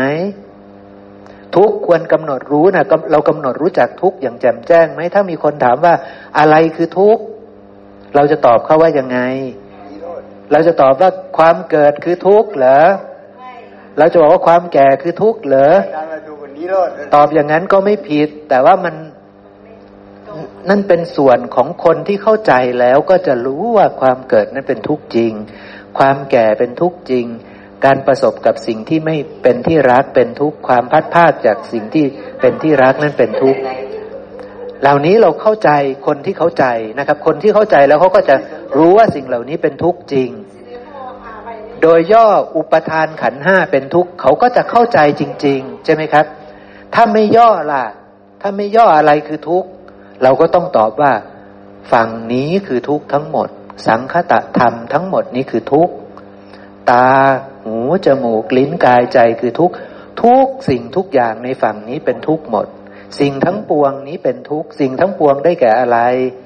ตาหูจมูกลิ้นกายใจ รูปเสียงกลิ่นรสโผฏฐะธรรมารมณ์นี้คือสิ่งทั้งปวง ฝั่งนี้ทั้งหมดเป็นทุกข์ เมื่อตากระทบรูป ก้อนทุกสองก้อนกระทบกันใช่ไหมครับ หูกระทบเสียงก้อนทุกกระทบกันใช่ไหมจมูกกระทบกลิ่น ลิ้นกระทบรสกายกระทบโผฏฐะใจกระทบธรรมารมณ์ก้อนทุกกระทบกันใช่ไหมอะไรจะเกิดครับ ทุกทั้งหมดจะเกิดขึ้นใช่ไหมครับ เพราะฉะนั้นวิญญาณเป็นทุกข์ไหมวิญญาณทั้งหกเป็นทุกข์ผัสสะเป็นทุกข์ไหมผัสสะเป็นทุกข์เวทนาเป็นทุกข์ไหมเวทนาเป็นทุกข์สัญญาเป็นทุกข์ไหม สังขารเป็นทุกข์ไหม ตัณหาเป็นทุกข์ไหม กรรมเป็นทุกข์ไหม เป็นทุกข์ทั้งหมด เข้าใจไหมครับ เข้าใจไหม ทีนี้นะ เพราะนั้นเราจะเข้าใจเลยว่าธรรมชาติในฝั่งนี้ทั้งหมดเป็นทุกข์ทั้งหมดใช่ไหมครับ แล้วทั้งหมดนี้ที่ผมไล่ไปตั้งแต่ตากระทบรูป หูกระทบเสียง จมูกกระทบกลิ่น ริ้นกระทบรสกายกระทบโผฏฐะใจกระทบธรรมารมทั้งหมดนี้เนี่ยแล้วก็เกิดธรรมชาติที่อาศัยกันและกันเกิดขึ้น จนกระทั่งเป็นกรรมเนี่ยจนกระทั่งได้กรรมแล้วเนี่ยนะครับ ถ้าเราเห็นแจ้งในสิ่งเหล่านี้ บริสุทธิ์บริบูรณ์ ก็เท่ากับว่าเราเห็นแจ้งในธาตุหกใช่ไหมก็เท่ากับว่าเราเห็นแจ้งในอายตนะหกใช่ไหม ก็เท่ากับว่าเราเห็นแจ้งในขันห้าใช่ไหมสามเรื่องนี้สามเรื่องนี้คือธาตุหก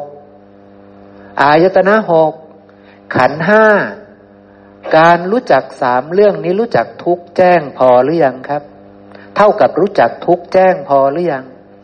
ต้องไปรู้จักทุกอย่างอื่นอีกไหม ถึงจะเรียกว่ารู้จักทุกขอริยสัจบริบูรณ์ ไม่แล้วใช่ไหมครับ ถ้าฉลาดในเรื่องธาตุหกฉลาดในอายตนะหกฉลาดในขันห้านี่ รู้จักทุกขอริยสัจหรือยัง รู้แล้ว ชื่อว่ารู้จักทุกขอริยสัจแล้ว ผู้ใดรู้จักทุกขอริยสัจแจ้งผผู้นั้นจะรู้จักเหตุให้เกิดทุกข์ด้วย ใช่ไหมครับ เราก็จะรู้ว่า ตาหูจมูกลิ้นกายใจเนี่ย ก้อนนี้คือก้อนทุกข์ มันมาจากไหน อ๋อ มันมาจากธาตุทั้งหกด้วยอาการอย่างนี้อย่างนี้อย่างนี้เพราะวิชาเพราะตัณหาเพราะกรรมอะไรก็ว่าไปใช่ไหมครับ ที่เราไล่เลียงให้กันฟัง เราก็จะรู้ว่า อ๋อนี่ไง ก้อนทุกข์คือตาหูจมูกลิ้นกายใจนี่มันมาได้ เพราะว่าเหตุให้เกิดทุกข์ที่แท้จริงคืออะไรครับ เหตุให้เกิดทุกข์ที่แท้จริงคืออะไร คือตัณหาที่พาให้ไปเกิดในภพใหม่ เรารู้จักทุกขสมุทัยหรือยังครับทีนี้ รู้จักแล้วถ้าไม่มีตัณหา จะได้มาเป็นก้อนทุกนี้ไหม จะได้ตาหูจมูกลิ้นกายใจนี้ไหม จะมีการปรุงแต่งธาตุทั้งหกให้เกิดเป็นตาหูจมูกลิ้นกายใจไหม ไม่มี จะไม่มีพ่อแม่มาอยู่ร่วมกัน จะไม่มีอสุจิกับไข่ผสมกัน จะไม่มีวิญญาณมาอย่างลง เข้าใจเนาะครับเนาะทั้งหมดนี้จะดับ ดับเพราะอะไร เพราะตัณหาดับ เพราะอาวิชชาดับ ใช่ไหมครับ เพราะรู้แจ้งแล้วในอริยสัจสิรู้บริสุทธิ์บริบูรณ์จนกระทั่งวิชาเต็มรอบ วิชาเต็มเปี่ยม ตัณหาดับสนิทนะครับ ก็จะไม่ต้องมีเชื้อพาให้ได้ การปรุงแต่งธาตุทั้งหกประกอบกันเป็นรูปร่าง จนกลายเป็นตาหูจมูกลิ้นกายใจอีกต่อไป เท่ากับว่าเรารู้จักทุกชัด เราก็เลยรู้จักเหตุให้เกิดทุกข์ด้วยใช่ไหมครับ ความดับสนิทของทุกทีนี้ครับ ผู้ใดรู้จักทุกชัด ปู่รู้จักตาหูจมูกลิ้นกายใจชัด รู้จักธาตุหกชัด รู้จักขันห้าชัด รู้จักสามกองนี้ชัดและปู่รู้จักชัดแล้วชื่อว่าปู่รู้จักทุกขานิโรธด้วยความดับสนิทของทุกข์เป็นไปได้ไหมครับ ปู่รู้แล้วว่าก้อนนี้มันมาเพราะตัณหามาเพราะอวิชชาใช่ไหมครับ ราะฉะนั้นปู่จะรู้ทางดับสนิทของทุกข์ไหม รู้แล้ว ใช่ไหมครับ ก็อย่ามีตัณหาสิ แล้วสั่งได้ไหม อย่ามีตัณหานะ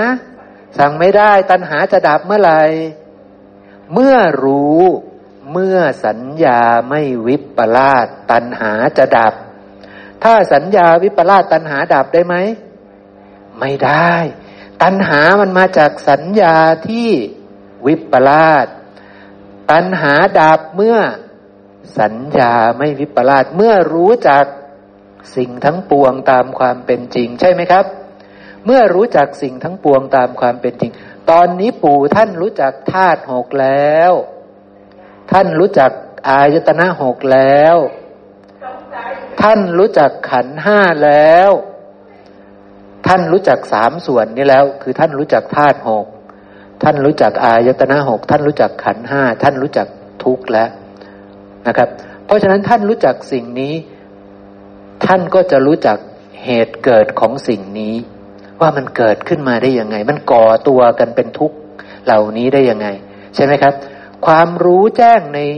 ธาตุหกความรู้แจ้งในอายตนะหกความรู้ที่ถูกต้องในขันห้าความรู้เหล่านั้นเป็นสัญญาที่ไม่วิปลาส เมื่อใดปู่ระลึกถึงสัญญาที่ไม่วิปลาสคือความรู้ในดินน้ำไฟลมอากาศธาตุวิญญาณธาตุอย่างถูกต้องตามความเป็นจริงได้ เมื่อไหร่ปู่ระลึกถึงความรู้ที่ถูกต้องของตาหูจมูกลิ้นกายใจได้ เมื่อไหร่ปู่ระลึกถึงความรู้ที่ถูกต้องของรูปเวทนาสัญญาสังขารวิญญาณได้ เมื่อนั้นสัญญาไม่วิปลาสกำลังปรากฏ เมื่อปู่มนสิการไปให้เห็นแจ้ง เห็นแจ้งในธาตุหกว่ามันไม่เที่ยงนะ ว่ามันเป็นทุกข์นะ ว่ามันไม่ใช่เรานะ เห็นแจ้งในอายตนะหกว่ามันไม่เที่ยงนะ ว่ามันเป็นทุกข์นะ ว่ามันไม่ใช่เรานะ เห็นแจ้งในขันห้าว่ามันไม่เที่ยงนะ มันเป็นทุกข์นะ มันเป็นอนัตตา มันไม่ใช่เรานะ ตอนนั้นปู่ได้โยนิโสมนสิการแล้วได้ พิจารณาใคร่ควรได้เดินแล้ว ใช่ไหมครับ เดินแล้วประกอบด้วยสัญญาที่ไม่วิปลาสจะทำให้จิตไม่วิปลาสคือตัณหาจะดับลง ปู่รู้จักทุกขนิโรธหรือยังครับ ปู่รู้จักทุกขนิโรธแล้ว ความดับสนิทของทุกปู่รู้จักแล้ว แท้จริงปู่แค่รู้จักข้อเดียวนะ ตอนแรกที่บอกว่าปู่รู้จักแค่ข้อเดียวคือ ปู่รู้จักแค่เรื่องธาตุหกปู่รู้จักแค่อายตนะหกปู่รู้จักแค่ขันห้าปู่รู้จักเรื่องแค่เรื่องทุกข์ปู่ไม่ได้รู้จักเรื่องอื่น รู้จักแค่เรื่องทุกข์ปู่รอบรู้เรื่องทุกข์แต่ไปไปมามาเราบอกว่า ปู่จะรอบรู้เรื่องเหตุให้เกิดทุกข์ด้วย ปู่จะรอบรู้เรื่องความดับของก้อนทุกนี้ด้วย จริงไหมครับ จริงนะ เพราะความรอบรู้ในทุกนั่นก็คือรู้ว่าทุกนี้มันมายังไงหนอ ก็คือรู้จักเหตุให้เกิดทุกใช่ไหมนั่นเอง แล้วทุกนี้จะไม่มีได้ยังไงหนอ ก็คือความรอบรู้ว่า อ๋อทุกมันจะดับได้ด้วยอาการอย่างนี้ ทุกขนิโรธจะปรากฏด้วยอาการอย่างนี้นั่นเอง ทั้งหมดทั้งปวงนี้ก็คือเพราะปู่รอบรู้เรื่องทุกใช่ไหมครับ พราะปู่รอบรู้เรื่องทุกข์เพราะเมื่อเธอรู้เรื่องทุกข์เธอย่อมรู้เหตุให้เกิดทุกข์นี้ เธอย่อมรู้ความดับของก้อนทุกข์นี้ด้วย ใช่ไหมครับ แล้วพระเจ้าก็บอกต่อท่านขวัมปติก็บอกต่อว่า ผู้ใดรู้ทุกข์นะ ผู้นั้นจะรู้ข้อปฏิบัติให้ถึงความดับทุกข์ด้วย ข้อปฏิบัติให้ถึงความดับทุกข์ที่แท้จริงคืออะไรครับ เราบอกว่าอริยมรรคมีองค์แปดแต่แท้จริงกว่านั้นก็คืออะไร ก็คือความรู้ที่ถูกต้องความรู้ที่ไม่วิปลาสใช่ไหมคือความรู้ที่ไม่วิปลาสนั่นแหละ คือสิ่งที่ถูกต้องที่แท้จริง คือความรู้ที่เห็นว่าสิ่งทั้งปวงเป็นของปรุงแต่งไม่เที่ยงเป็นทุกข์เป็นอนัตตารู้แจ้งนั่นเอง รู้แจ้งตา รู้แจ้งหูจมูกลิ้นกายใจ รู้แจ้งธาตุหกรู้แจ้งขันทั้งห้านั่นแหละ รู้ถูกคือไม่วิปลาสนั่นแหละ ใช่ไหมครับ คือสัญญาที่ไม่วิปลาสนั่นแหละ เมื่อใดก็ตามที่สัญญาไม่วิปลาสปัญหาจะดับทันที ใช่ไหมครับ เพราะฉะนั้นข้อปฏิบัติให้ถึงความดับสนิทแห่งทุกข์เราบอกว่าคืออริยมรรคมีองค์แปดข้อที่หนึ่งว่าว่ายังไงล่ะ ข้อที่หนึ่งก็คือบอกว่ารู้อริยสัจสี่ใช่ไหมครับ แล้วรู้อริยสัจสี่คือรู้อะไร ก็คือรู้แจ้งในตาหูจมูกลิ้นกายใจ รู้แจ้งในทุกขธรรมทั้งปวง ทุกขธรรมทั้งปวง ตีออกมาซิมีอะไรบ้าง พระองค์บอกว่าโดยย่นย่อคือขันห้าเราก็ตีออกไปให้พิสดารเลย เราบอกว่าธาตุหกนี่คือทุกขธรรมใช่ไหมครับ เราบอกว่าอายตนะหกคือทุกขธรรม เราบอกว่าขันห้าคือทุกขธรรม ฉลาดสามเรื่องนี้พอหรือยังพอนะครับเนาะเพราะฉะนั้นให้ฉลาดสามเรื่องนี้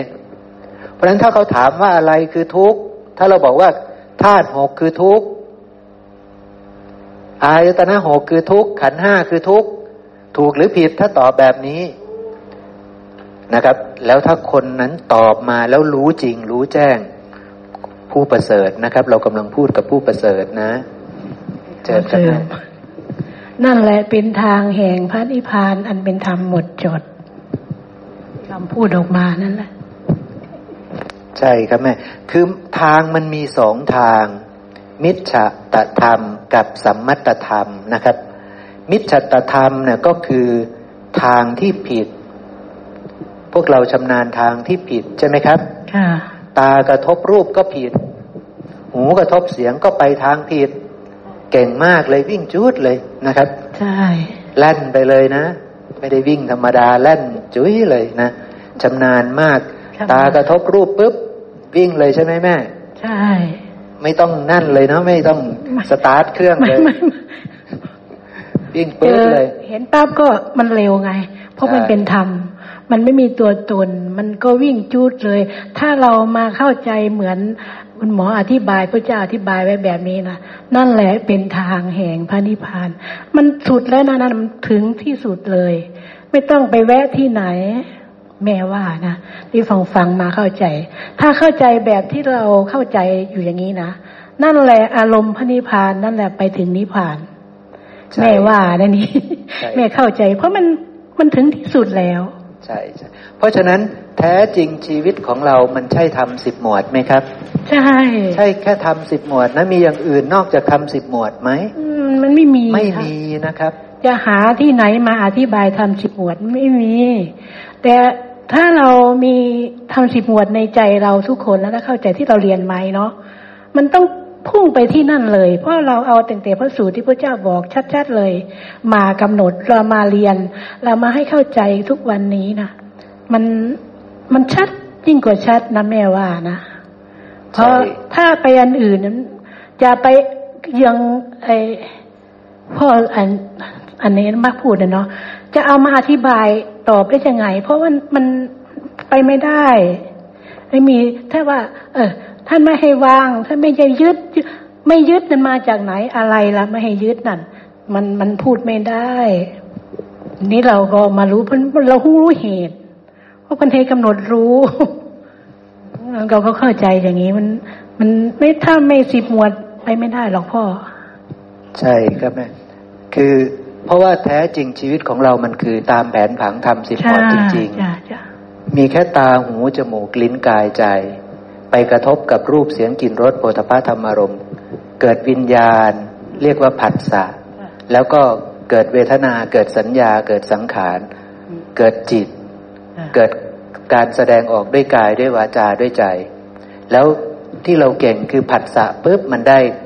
สัญญาที่วิปลาสมันจึงเดินทางผิดใช่ไหมครับ มันเดินทางผิดนี่เป็นมิจฉาธรรมที่เราเดินถนัดใช่ไหมเราเราเราเชี่ยวชาญแล้วพระองค์ก็มาแสดงว่า เธอต้องรู้สิ่งทั้งปวงเหล่านี้ตามความเป็นจริง รู้ธรรมชาติเหล่านี้ตามความเป็นจริง รู้ทุกเหล่านี้ตามความเป็นจริง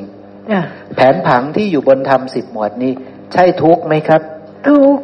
ทุกอนูเป็นทุกใช่ ตาหูจมูกลิ้นกายใจก็เป็นทุกข์ ก่อนที่จะมีตาหูจมูกลิ้นกายใจ คือธาตุหกใช่ไหมธาตุหกก็คือทุกข์ใช่ไหมครับ ดินน้ำไฟลมวิญญาณธาตุแล้วทั้งหมดนี้มาตั้งอยู่ในอากาศธาตุนี่เรานี่คือทุกข์เราหลักใหญ่ๆมาพูดในธาตุหกนั่นแหละ มันคือสังกัตธรรมนะมันก็มาถ้าเข้าใจสังกัตธรรม หรืออสังกัตธรรมมันชัด เพราะเราจะเอาหลักมาเลยนี่ มันมามาเรียนมาสอนกันนี่มา พูดแบบพุทธเจ้าพูดอะ แล้วก็ พอผู้ไม่เข้าใจ ก็จะเข้าใจไปมันมีหลักแค่นี้นะแม่แม่เข้าใจอย่างนี้นะทีนี้พอได้ก้อนทุกข์คือตาหูจมูกลิ้นกายใจมา ก็มาปรากฏขันห้าใช่ไหมครับ มากระทบกับรูปเสียงกลิ่นรสโผฏฐธรรมารมณ์ก็ได้มีรูปประขันเกิด มีเวทนาขันมีวิญญาณขันเกิด มีเวทนา มีสัญญา มีสังขาร การปรากฏเกิดขึ้นของขันห้าก็ปรากฏเกิดขึ้น แล้วขันห้าทั้งหมดก็เป็นของปรุงแต่งอิงอาศัยปัจจัยเกิดขึ้น เพราะฉะนั้นในแผนผังทำสิบหมวดเนี่ย เป็นเรื่องใหญ่ ๆ คือเรื่องธาตุหกเป็นเรื่องอายตนะหกเป็นเรื่องขันห้าซึ่งสามเรื่องนี้เป็นเรื่องใหญ่ที่สุดในคำสอนของพระพุทธเจ้า เป็นแก่นที่สุดเหล่านี้คือทุกขธรรมถ้าเราพูดครอบคลุมได้สามเรื่องนี้ ถือว่าสุดยอดที่สุดแล้วสุดยอดที่สุดคือรู้แจ้งทุกจริงๆเพราะว่าหาคนที่จะรู้ทั้งสามส่วนนี้ได้ยากมากมันยากมากนะครับพระองค์บอกว่า เรื่องเหล่านี้เนี่ยใครๆก็ข่มขี่ห่มเหงไม่ได้ คือเรื่องธาตุคือเรื่องอายตนะ คือเรื่องมโนปวิจารสิบแปดอย่าง ซึ่ง ธรรมชาติที่มันกระทบกัน แล้วมันเกิดเป็นผัสสะเกิดเป็นเวทนาสัญญาสังขารเกิดเป็นจิต เกิดเป็นการแสดงออกทางกายวาจาใจ นี่แหละคือมโนปวิจารสิบแปดและทั้งหมดนี้ก็รวมลงในอริยสัจสี่ทำสี่ประการนี้ใครๆก็ข่มเหงไม่ได้ข่มขี่ไม่ได้ คือเรื่องของธาตุหกคือเรื่องของอายตนะหกคือเรื่องของมโนปวิจารสิบแปดหรือขันห้านี่นะครับใครๆจะข่มขี่ก็ไม่ได้ เพราะฉะนั้นถ้าเรารู้แจ้งเรื่องพวกนี้ ผู้นั้นกำลัง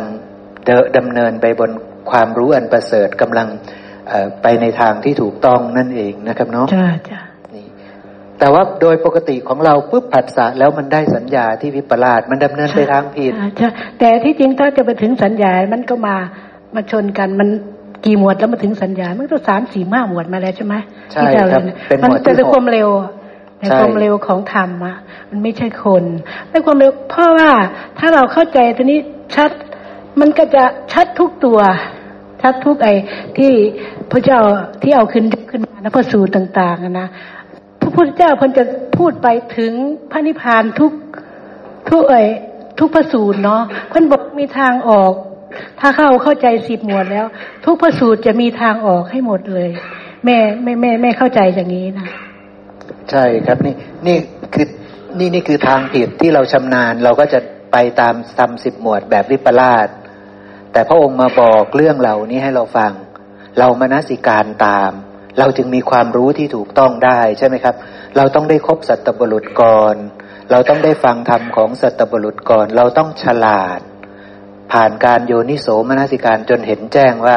เหล่านี้เป็นเพียงของปรุงแต่ง เหล่านี้ไม่เที่ยงเหล่านี้เป็นทุกข์เหล่านี้ไม่ใช่เรา ไม่ใช่ของเรา ไม่ใช่ตัวตนของ แจ้งแล้วปุ๊บเมื่อเมื่อไหร่ก็ตามที่เราระลึกได้ หรือนึกถึงขึ้นนึกขึ้นมาได้ ตอนนั้นเรากำลังกระทบกับความรู้ที่ไม่วิปลาสเรากำลังผัสสะขณะนั้นกำลังประกอบด้วยความรู้ที่ไม่วิปลาสถ้าโยนิโสมนสิการต่อกระทำไว้ในใจให้แยบคายต่อ มันจะได้จิตที่ไม่วิปลาสได้ มันจะทำให้ได้ทิฏฐิที่ไม่วิปลาสได้ นี่คือช่วงที่พระเสขาท่านปฏิบัติธรรมจะเป็นแบบนี้ คือช่วงที่โยนิโสมนสิการ คือช่วงที่เจริญอริยมรรคมีองค์แปดประกอบด้วยโยนิโสมนสิการ ประกอบด้วยการเจริญอริยมรรคมีองค์แปดนี่คือเสขบุคคลเขาจะทำแบบนี้ แต่พระอรหันต์ท่านก็จะเป็นอีกแบบหนึ่งกระทบปุ๊บสัญญาที่เกิดไม่เคยวิปลาสเลย เพราะฉะนั้นท่านก็จะชำนาญเหมือนกับพวกเรา แต่ท่านชำนาญทางด้านทางที่เป็นสัมมัตตธรรม เราชำนาญด้านมิจฉตธรรมนะครับ มิจฉตธรรม เราชำนาญด้านนี้ แต่ท่านจะทำนานทางถูก เราชำนาญทางผิด เสขะก็เริ่มปฏิบัติเพื่อให้ชำนาญในทางที่ถูกนั่นเองนะครับ แต่ต้องโยนิโสมนสิการ ถ้าไม่โยนิโสมนสิการก็ไม่ได้ มันมันไม่ได้อยู่แล้วครับ เพราะโยนิโสมนสิการคือการปฏิบัติ เพื่อเปลี่ยนทิฏฐิฮะใช่ใช่เพื่อเปลี่ยนทิฏฐินะเพราะฉะนั้นนี่คือเรื่องราวทั้งหมดที่ที่ที่เอามาสนทนากันนะครับ ว่าแท้จริงชีวิตของเรามันคืออยู่ในกรอบของทำสิบหมวดตามแผนผังที่อยู่บนหน้าจอเนี้ยนะครับ ถ้าเราเข้าใจแจ้งจริง ๆ ตาหูจมูกลิ้นกายใจเนะ่ยเรารู้จักเขาไหมถ้าเรารู้จักเรากำลังรู้จักทุกเรากำลังทำปริญญาในทุก เรากำลังกำหนดรู้ทุกทุกควรกำหนดรู้ให้รู้แบบนี้ ให้รู้จักตาหูจมูกลิ้นกายใจ ตามความเป็นจริง ไปเห็นธาตุแท้ของเขาธาตุแท้ของตาหูจมูกลิ้นกายคือ ดินน้ำไฟลม ไม่มนสิการจะเชื่อเลยไหมว่ามันคือดินน้ำไฟลม ไม่เชื่อต้องมนสิการก่อน ใช่ไหมครับ ต้องมนสิการก่อนว่าตาหูจมูกลิ้นกาย มันคือดินน้ำไฟลม ใช่ไหมครับ ต้องไปอบรมก่อน แล้วทีนี้จะให้แม่ชีไปอบรมเอง โดยที่ไม่ไม่มีใครมาชี้แนะ ไม่มีใครมาชักชวน ไม่มีใครมาช่วยพิจารณาแม่ชีจะเก่งขนาดนั้นไหมก็ไม่แน่ใช่ไหมครับ ก็ยังไม่แน่ว่าแม่ชีจะเก่งเหมือนท่านอนาถาบินทิกาเศรษฐีหรือเปล่า เหมือนท่านยะสากุลบุตรหรือเปล่าใช่ไหมครับ ก็ไม่แน่ว่าแม่ชีจะเก่งขนาดนั้นไหมแต่พอเรามาชวนกันบอกว่า แม่พ่อผู้เจ้าท่านบอกว่า เจ้าบอกว่าแม่นี่ ตาหูจมูกลิ้นกายของแม่นี่ ต้องอาศัยบิดามารดานะ ท่านมาอยู่ร่วมกันผู้เจ้าก็ไม่ได้บอกด้วยนะว่าเอาอาสุจิกับไข่มาผสมกันแล้วก็ต้องมาบอกว่าเอาอาสุจิกับไข่มาผสมกันนะ ไม่ใช่มาอยู่ร่วมกันเฉยๆแล้วอสุจิคืออะไรเราก็ต้องพิจารณาต่อใช่ไหมครับ เก่งไข่คืออะไรเราก็ต้องพิจารณาต่อ ไปให้รู้ธาตุแท้ของอสุจิกับไข่เพราะเรามาจากอสุจิกับไข่ใช่ไหมครับเราก็ต้องไปพิจารณาต่อว่าอสุจิขัดจากไหน ว่าอสุจิกับไข่มันมาจากไหนธาตุแท้ของอสุจิคืออะไร เราก็จะรู้ว่าอ๋อมันมาจากไข่มันมาจากไข่มาจากผักมันมาจากหมูมันมาจากเห็ดเป็ดไก่ใช่ไหมครับ แล้วที่มาของมันอีกแล้วที่มาของเห็ดเป็ดไก่หมูผักอะไรนั้นมาจากอะไรอ๋อมาจาก ดินน้ำไฟลมใช่ไหมครับถึงจะค่อยๆแจ้งใช่ไหมครับ เห็นไหมมันมันสลับซับซ้อนไหมล่ะแม่ชีจะไปคิดเองได้ไหมใช่ไหมครับแม่ชีจะไปคิดเองว่าแม่ชีพระเจ้าบอกว่ากายของเรานี้ตาหูจมูกลิ้นกายนี่คือดินน้ำไฟลมนะแม่ชีจะเชื่อเลยไหมไม่มีทางเชื่อใช่ไหมครับ ไม่เชื่อ ใช่ไหมเพราะฉะนั้นคนมาขอแขนแม่ชีหน่อยนี่เขากำลังมาขอดินน้ำไฟลมนี่ แม่ชีบอกว่าไม่ไม่ไม่ให้หรอกเนี่ย แต่ถ้าอยากได้ดินน้ำไฟลมตรงนั้นน่ะ ไปเอาไปตักเอาใช่ไหมแต่จะมาเอาดินน้ำไฟลมเนี่ย ไม่ได้ไม่ได้เนี่ย เพราะมันเป็นของฉันใช่ไหมเนี่ย แต่อันนั้นเออเอาไปไม่ใช่ของฉันน่ะ แสดงว่ายังไม่ได้แจ้งในดินน้ำไฟลม ยังไม่ได้แจ้งเห็นไหมครับ เพราะฉะนั้นเราก็เลยจะต้องมาช่วยกันอย่างนี้ใช่ไหมครับ ช่วยกันแล้วเราก็ต้องพิจารณาร่วมกันนะ ไม่ใช่เชื่อเลยใช่ไหมครับ ถ้าเกิดว่าคนที่เขามาบอกเราเขาบอกผิด เราก็ต้องว่าไม่ใช่ท่านพูดผิด ต้องพูดต้องพิจารณาใหม่ น่าจะพิจารณาอย่างนี้ ใช่ไหมครับ เราก็ต้องเกื้อกูลกันใช่ไหมและแจ้งเนี่ยมันก็ไม่ได้แจ้งได้ร้อยเปอร์เซ็นเลยนะไม่มันต้องผ่านการพิจารณาเนี่ยหลายๆครั้งขึ้นตามอินทรีย์ละอ่า ว่าจะแจ้งช้าแจ้งเร็วละเอียดแค่ไหนเนี่ย ตามอินทรีย์ แต่เรามีหน้าที่ต้องพิจารณาต้องพิจารณาต้องคั้นงาเนี่ย มีหน้าที่คั้นงาไปเนี่ยนะครับ ใช่ใช่คือมนสิการให้แยบคายกระทำไว้อายมักมีองแปดให้มันแยบคาย จะได้ผลเมื่อไหร่หรือยังไงเนี่ย ไม่รู้เหมือนกัน ใช่ไหมครับ ถึงเวลาอันควรมันก็จะออกดอกออกผลเองนั่นเองนะครับนะ ซึ่ง ตัวตาหูจมูกลิ้นกายนี่ก็ยากระดับหนึ่งนะ ตัวใจยิ่งยากไปใหญ่ ตัวใจนี่ยากกว่าอย่างอื่นเลยแล้วก็ เพราะว่ามันเป็นเรื่องที่เกี่ยวกับอาหารสีซึ่งถ้าเราไม่เรียนรู้อาหารสีเราไม่มีทางที่จะรู้จักใจนี้อย่างถูกต้องตามความเป็นจริงได้ แค่จะรู้จักตาหูจมูกลิ้นกายใจ โดยความไม่เที่ยง โดยความเป็นทุกข์ โดยความเป็นอนัตตา อย่างสมบูรณ์แบบได้นะ ก็ยากใช่ไหมครับ ก็ยาก ซึ่ง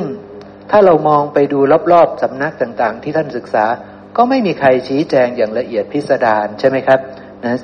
ซึ่งก็ไม่รู้ท่านอาจจะมีปัญญามากก็ได้ท่านไม่ต้องชี้แจงกันเยอะท่านก็เข้าใจแล้วหรือเปล่าก็ไม่รู้เหมือนกันนะแต่ใจนี่ ถ้าท่านไม่เข้าใจเรื่องวิญญาณอาหารหรืออาหารสีมันไม่ใช่ฐานะหรอกที่จะเข้าใจใจอย่างถูกต้องตามความเป็นจริง ที่จะรู้จักทุกก้อนนี้ตามความเป็นจริงได้ ใช่ไหมครับ ทุกก้อนนี้จึงต้องกำหนดรู้ให้ถูกต้องก่อน ซึ่งการกำหนดรู้ทุกเนี่ยถึงจะได้ชื่อว่ารู้จักอริยสัจสี่การกำหนดรู้ใจ รู้จักใจตามความเป็นจริง ซึ่งจะต้องรู้จักอาหารสี่ตามความเป็นจริงมาก่อนด้วย จึงจะได้ชื่อว่ามีสัมมาทิฏฐิหรือได้ชื่อว่ารู้แล้วในอริยสัจสี่เห็นไหมครับคำของพระองค์มันสอดรับกันหมดเลย พระองค์พูดกันคนละที่ภาษาลีบุตรพูดทีพระพระองค์พูดที แต่ทั้งหมดนั้นร้อยเรียงเป็นเนื้อเดียวกันหมดเลยใช่ไหมครับสัมมาทิฏฐิทำไมต้องบอกว่าการรู้อาหารสี่เป็นสัมมาทิฏฐิ เพราะเมื่อรู้สัมมาเพื่อเพราะเมื่อรู้อาหารสี่จะรู้แจ้งในวิญญาณธาตุจะรู้แจ้งในใจ จะรู้แจ้งตัวที่ชื่อว่ามโน จะเห็นมโนโดยความไม่ใช่ตัวตนได้อย่างแท้จริง จะเห็นมโนโดยความเป็นของไม่เที่ยง โดยความเป็นทุกข์โดยความเป็นอนัตตาได้อย่างถูกต้องอย่างแท้จริง เพราะฉะนั้นอาหารสี่จึงเป็นสัมมาทิฏฐิ เพราะอาหารสี่เป็นความรู้ในเรื่องอริยสัจสี่นั่นเอง เป็นความรู้ในเรื่องทุกข์สมุทัยนิโรธมรรคเป็นเรื่องเดียวกัน ไม่งั้นเธอไม่รู้จักใจของตัวเธอ เธอไม่เข้าใจอายตนะที่ชื่อว่าใจว่ามันคืออะไร นั่นเองนะครับนี่นี่ก็เป็นความพิสดารเป็นความลึกซึ้ง ที่เราจะต้องมารู้รู้ก้อนนี้ทั้งหมด ก็เท่ากับว่าเรารู้ทางมาของเขาคือรู้ธาตุหกพอรู้จักตัวนี้ทั้งหมดแล้วคือรู้ตาหูจมูกลิ้นกายใจ หรือรู้จักนามรูปก้อนนี้อย่างถูกต้องตามความเป็นจริง มีความรู้ที่ไม่วิปลาสเห็นชัดแล้วว่าไม่ใช่เราไม่ใช่ของเรา ไม่ใช่ตัวตนของเรา แล้วมัน ระลึกได้เมื่อไหร่ เอามาโยนิโสมนสิการใช้ความรู้นี้ในการโยนิโสมนสิการ ความรู้แจ้งในทุกสมุทัยนิโรธมรรคหรือความรู้แจ้งในอริยสัจสี่ก็จะแจ่มแจ้งขึ้นอีกครั้งหนึ่งการปรากฏของอริยสัจสี่จากการโยนิโสมนสิการ หรือจากการเดินมรรคก็จะปรากฏขึ้นอีกครั้งหนึ่ง คือเท่ากับว่าเรากำหนดรู้ทุกในสมัยนั้นด้วย ในสมัยที่เรากำลังโยนิโสมนสิการ เรากำลัง ทำปริญญาในทุกเรากำลังกำหนดรู้ทุกเรากำลังรู้เหตุให้เกิดทุกข์ด้วย เรากำลังรู้ข้อปฏิบัติให้ถึงความดับทุกข์ด้วย แล้วเราก็กำลังทำให้แจ้งถึงทุกขนิโรธด้วย อริมักเอ่อคืออริยสัจสี่ก็กำลังปรากฏเกิดขึ้นในขณะที่เรากำลังเจริญอริยมรรคมีองค์แปดหรือโยนิโสมนสิการนั้นด้วย นั่นเอง เมื่อรู้ชัดในก้อนนี้คือตาหูจมูกลิ้นกายใจ ก้อนนี้ไปกระทบกับอายตนะภายนอกอันเป็นทุกข์ ซึ่งเราก็รู้แจ้งด้วย กระทบกันธรรมชาติที่เกิดขึ้นทั้งหมด เริ่มตั้งแต่หมวดที่สามคือวิญญาณ หมวดที่สี่คือผัสสะหมวดที่ห้าคือเวทนา หมวดที่หกคือสัญญา หมวดที่เจ็ดคือสัญเจตนา ทั้งหมดนี้ล้วนเป็นทุกข์ทั้งหมด เราก็จะฉลาดในขันทั้งห้าว่าเป็นทุกข์ด้วย เราก็ได้กำหนดรู้ขันทั้งห้าตามความเป็นจริงด้วย เห็นขันทั้งห้าโดยความไม่เที่ยง โดยความเป็นทุกข์ โดยความไม่ใช่อัตตาด้วย สมัยนั้นก็จะพิจารณาเห็นขันห้าโดยความเป็นอนัตตาได้ ก็จะละสักยะทิฏฐิในสมัยนั้นได้ เพราะว่าเหตุเกิดของสักยะทิฏฐิเกิดขึ้น เพราะไม่ได้คบสัตตบรุษ ไม่ได้ฉลาดในธรรมของสัตบรุษนะครับ ไม่ได้แจ้งในธรรมของสัตบรุษ ย่อมพิจารณาเห็นรูป เห็นเวทนาเห็นสัญญาเห็นสังขาร เห็นวิญญาโดยความเป็นอัตตา เห็นโดยความเป็นอัตตา แต่สักยะทิฏฐิจะละได้เมื่อได้เห็นพระอริยะได้ฉลาดในธรรมของพระพระอริยะ จึงไม่พิจารณาเห็นรูปโดยความเป็นอัตตา ไม่พิจารณาเห็นเวทนา ไม่พิจารณาเห็นสัญญา ไม่พิจารณาเห็นสังขาร ไม่พิจารณาเห็นวิญญาณโดยความเป็นอัตตา เพราะฉะนั้นสักยะทิฏฐิจะละได้ก็เป็นสมัยสมัยเหมือนกัน เมื่อสมัยใดที่พิจารณาสมัยนั้นจะละความยึดมั่นถือมั่น ว่าเราว่าของเราว่าตัวตนของเราได้ คือละสักยะทิฏฐิได้ในสมัยนั้น ใช่ไหมครับ เพราะฉะนั้นสักยะทิฏฐิมันไม่ได้แปลว่าเกิดขึ้น ละได้ตลอดเวลาไม่ใช่ มันจะละได้ก็ต่อเมื่อได้พิจารณา พิจารณาเห็นรูป ตามความเป็นจริงได้ สักยะทิฏฐิก็จะละได้ด้วย เพราะว่าตอนนั้นได้ทิฏฐิที่ไม่วิปลาสแล้ว ได้ทิฏฐิที่ตรงแล้ว ใช่ไหมครับนั่นนี่แต่ว่าสักยะทิฏฐิเริ่มต้นนั้นต้องได้เจอสัตบุรุษก่อน ต้องได้ฟังธรรมของสัตบุรุษก่อน ต้องฉลาดในธรรมของสัตบุรุษก่อน ก็คือรู้แล้วในอริยสัจสี่มีความรู้ที่ไม่วิปลาสเก็บไว้แล้ว ตอนนั้นก็ละสักยะทิฏฐิได้แล้วเปาะหนึ่งใช่ไหมครับละสังโยชน์สามได้แล้ว คือละสักยะทิฏฐิได้ละความสงสัย อ๋อ รู้แล้วไม่มีสัตว์บุคคลตัวตนเราเขา เข้าใจหมดแล้วว่ามีแต่ธรรมชาติที่อาศัยกันและกันเกิดขึ้น ละลังเลสงสัยในธรรมได้แล้ว ไม่สงสัยในธรรมแล้วเข้าใจธรรมแล้วไม่สนสงสัยในทางแล้วไม่สงสัยในทาง ไม่สงสัยในธรรม ไม่สงสัยในสิ่งนี้ละทั้งหมดทั้งในอริยสัจสี่แล้วนะครับ แล้วก็ไม่เดินทางผิดแล้ว ไม่ประพฤติกายวาจาที่จะไปในทางผิดคือศีลปตะปามาตกายวาจาที่ผิดผิดที่จะไปสู่ทาง อบายไม่มีทางทำแล้วหรือไปทำกายทำวาจาด้วยรูปแบบอื่นๆมากวิธีอื่นๆนี่ไม่มีแล้วนะครับศีลปตะปามาตไม่มีแล้วเพราะว่าเข้าใจแจ้ง เพราะว่าศรัทธาเพราะเลื่อมใสในธรรมเหล่านี้แล้วเพราะนั้นก็ตั้งตนไว้ในธรรมนี้แหละนะครับ เมื่อใดระลึกได้ปุ๊บก็พิจารณาเห็นรูปโดยความเป็นอนัตตาได้ พิจารณาเห็นเวทนาเห็นสัญญาเห็นสังขารเห็นวิญญาณโดยความเป็นอนัตตาได้ โดยที่พิจารณาว่า เพราะสิ่งนี้มีสิ่งนี้จึงมีอยู่ ใช่ เพราะอะไรมีเวทนาจึงมี ใช่อ่าใช่อย่างเช่นอ่ายกตัวอย่าง ขี่มอเตอร์ไซค์ส่งอาหาร เก่งก็ขี่ปุ๊บตาก็เห็นไฟเขียวแล้วแต่ไฟเขียวเนี้ยมันเริ่มกระพริบ เริ่มจะหมดแล้วอ่า เริ่มจะหมดปุ๊บเริ่มทุกขเวทนาเกิดขึ้น เริ่มไม่พอใจการก็สั่งการเลยใช่ไหมปุ๊บเห็นปุ๊บเริ่มทุกข์เกิดขึ้นครับ เริ่มไม่พอใจ ปฏิฆาเกิดขึ้นปุ๊บ เพราะอะไร เพราะมันอยากไปให้พ้นไฟแดง แต่มันกำลังกระพริบแล้ว ไม่อยากรอนาน อ่า ไม่อยากรอนานปุ๊บยังไม่ได้สติ ปุ๊บไฟแดงไปไม่ทัน อ่า สมใจและปฏิฆะแต่สักพักหนึ่งไอ้มอไซค์คันสุดท้ายที่พ้นไป ไปจ้าเอกับอีกฝั่งหนึ่ง เออ ภาษาใหม่ปุ๊บ โชคดีสังั้นกลายเป็นพอใจเกิดขึ้น เราก็อาศัยเนี่ยอ๋อเมื่อกี้เวทนาปรากฏ ทุกปรากฏ ทั้งสุขทั้งทุกข์เลย เมื่อกี้ปรากฏขึ้น อาศัยอะไรล่ะ อาศัยภาษาอ๋อ เวทนานี้มีเพราะภาษามี เนี่ยเราพิจารณาเห็นอย่างนี้ เพื่อเห็นความเป็นตัวตนว่า เวทนาเนี่ย เมื่อภาษามี เดี๋ยวเวทนามันมี มันไม่ใช่เรื่องของเราที่ไปเลือกว่า อย่ามีหรืออย่าต้องแบบนั้นแบบนี้ มันไม่ใช่นั่นมันเป็นเพียงแค่ เพราะผัสสะมีเนี่ย เวทนามันจะมีแน่นอน เมื่อเราพิจารณาอยู่อย่างนี้ เห็นอยู่อย่างนี้ คอยไปพิจารณาอย่างเงี้ย มันเป็นการพิจารณาโดยความเป็นอนัตตา พิจารณาโดยเป็นของไม่เที่ยง เป็นของที่ปรุงแต่งอยู่ ไม่ใช่พิจารณาโดยความเป็นตน อย่างเช่น ภาษาแรกปุ๊บเนี่ย ที่มันได้ไม่พอใจ เพราะมันเห็นความเที่ยงนะฮะมันเห็นของไม่เที่ยงว่าเที่ยงนะมันก็เลยได้ทุกตรงนั้นเกิดขึ้นเนี่ย ไม่พอใจเกิดขึ้นเนี่ยแต่พอพิจารณาตอนหลัง มันก็คลายกำหนัดในสุขเวทนาที่เกิดขึ้น หรือทุกขเวทนาที่เกิดขึ้นว่าเป็นของเราเนี่ย มันคลายเพราะรู้แล้วว่าอ๋อเวทนาเหล่านี้อาศัยผัสสะในการปรากฏขึ้น มันไม่ใช่เราที่จะไปทำให้มันปรากฏขึ้น แต่เป็นเพราะผัสสะมีเวทนาจึงมี แค่นั้นเอง ใช่ครับใช่นะ เช่นเดียวกันนะครับ เดี๋ยวเราไปดูพระสูตรเพิ่มเติมอีกนิดหนึ่งนะครับ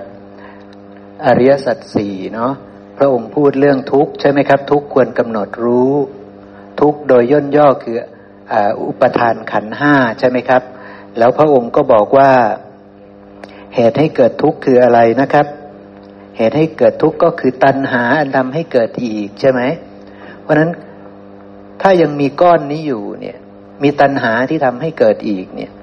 ก้อนทุกก้อนใหม่จะมีทันที คือนามรูปใหม่จะปรากฏทันทีใช่ไหมครับ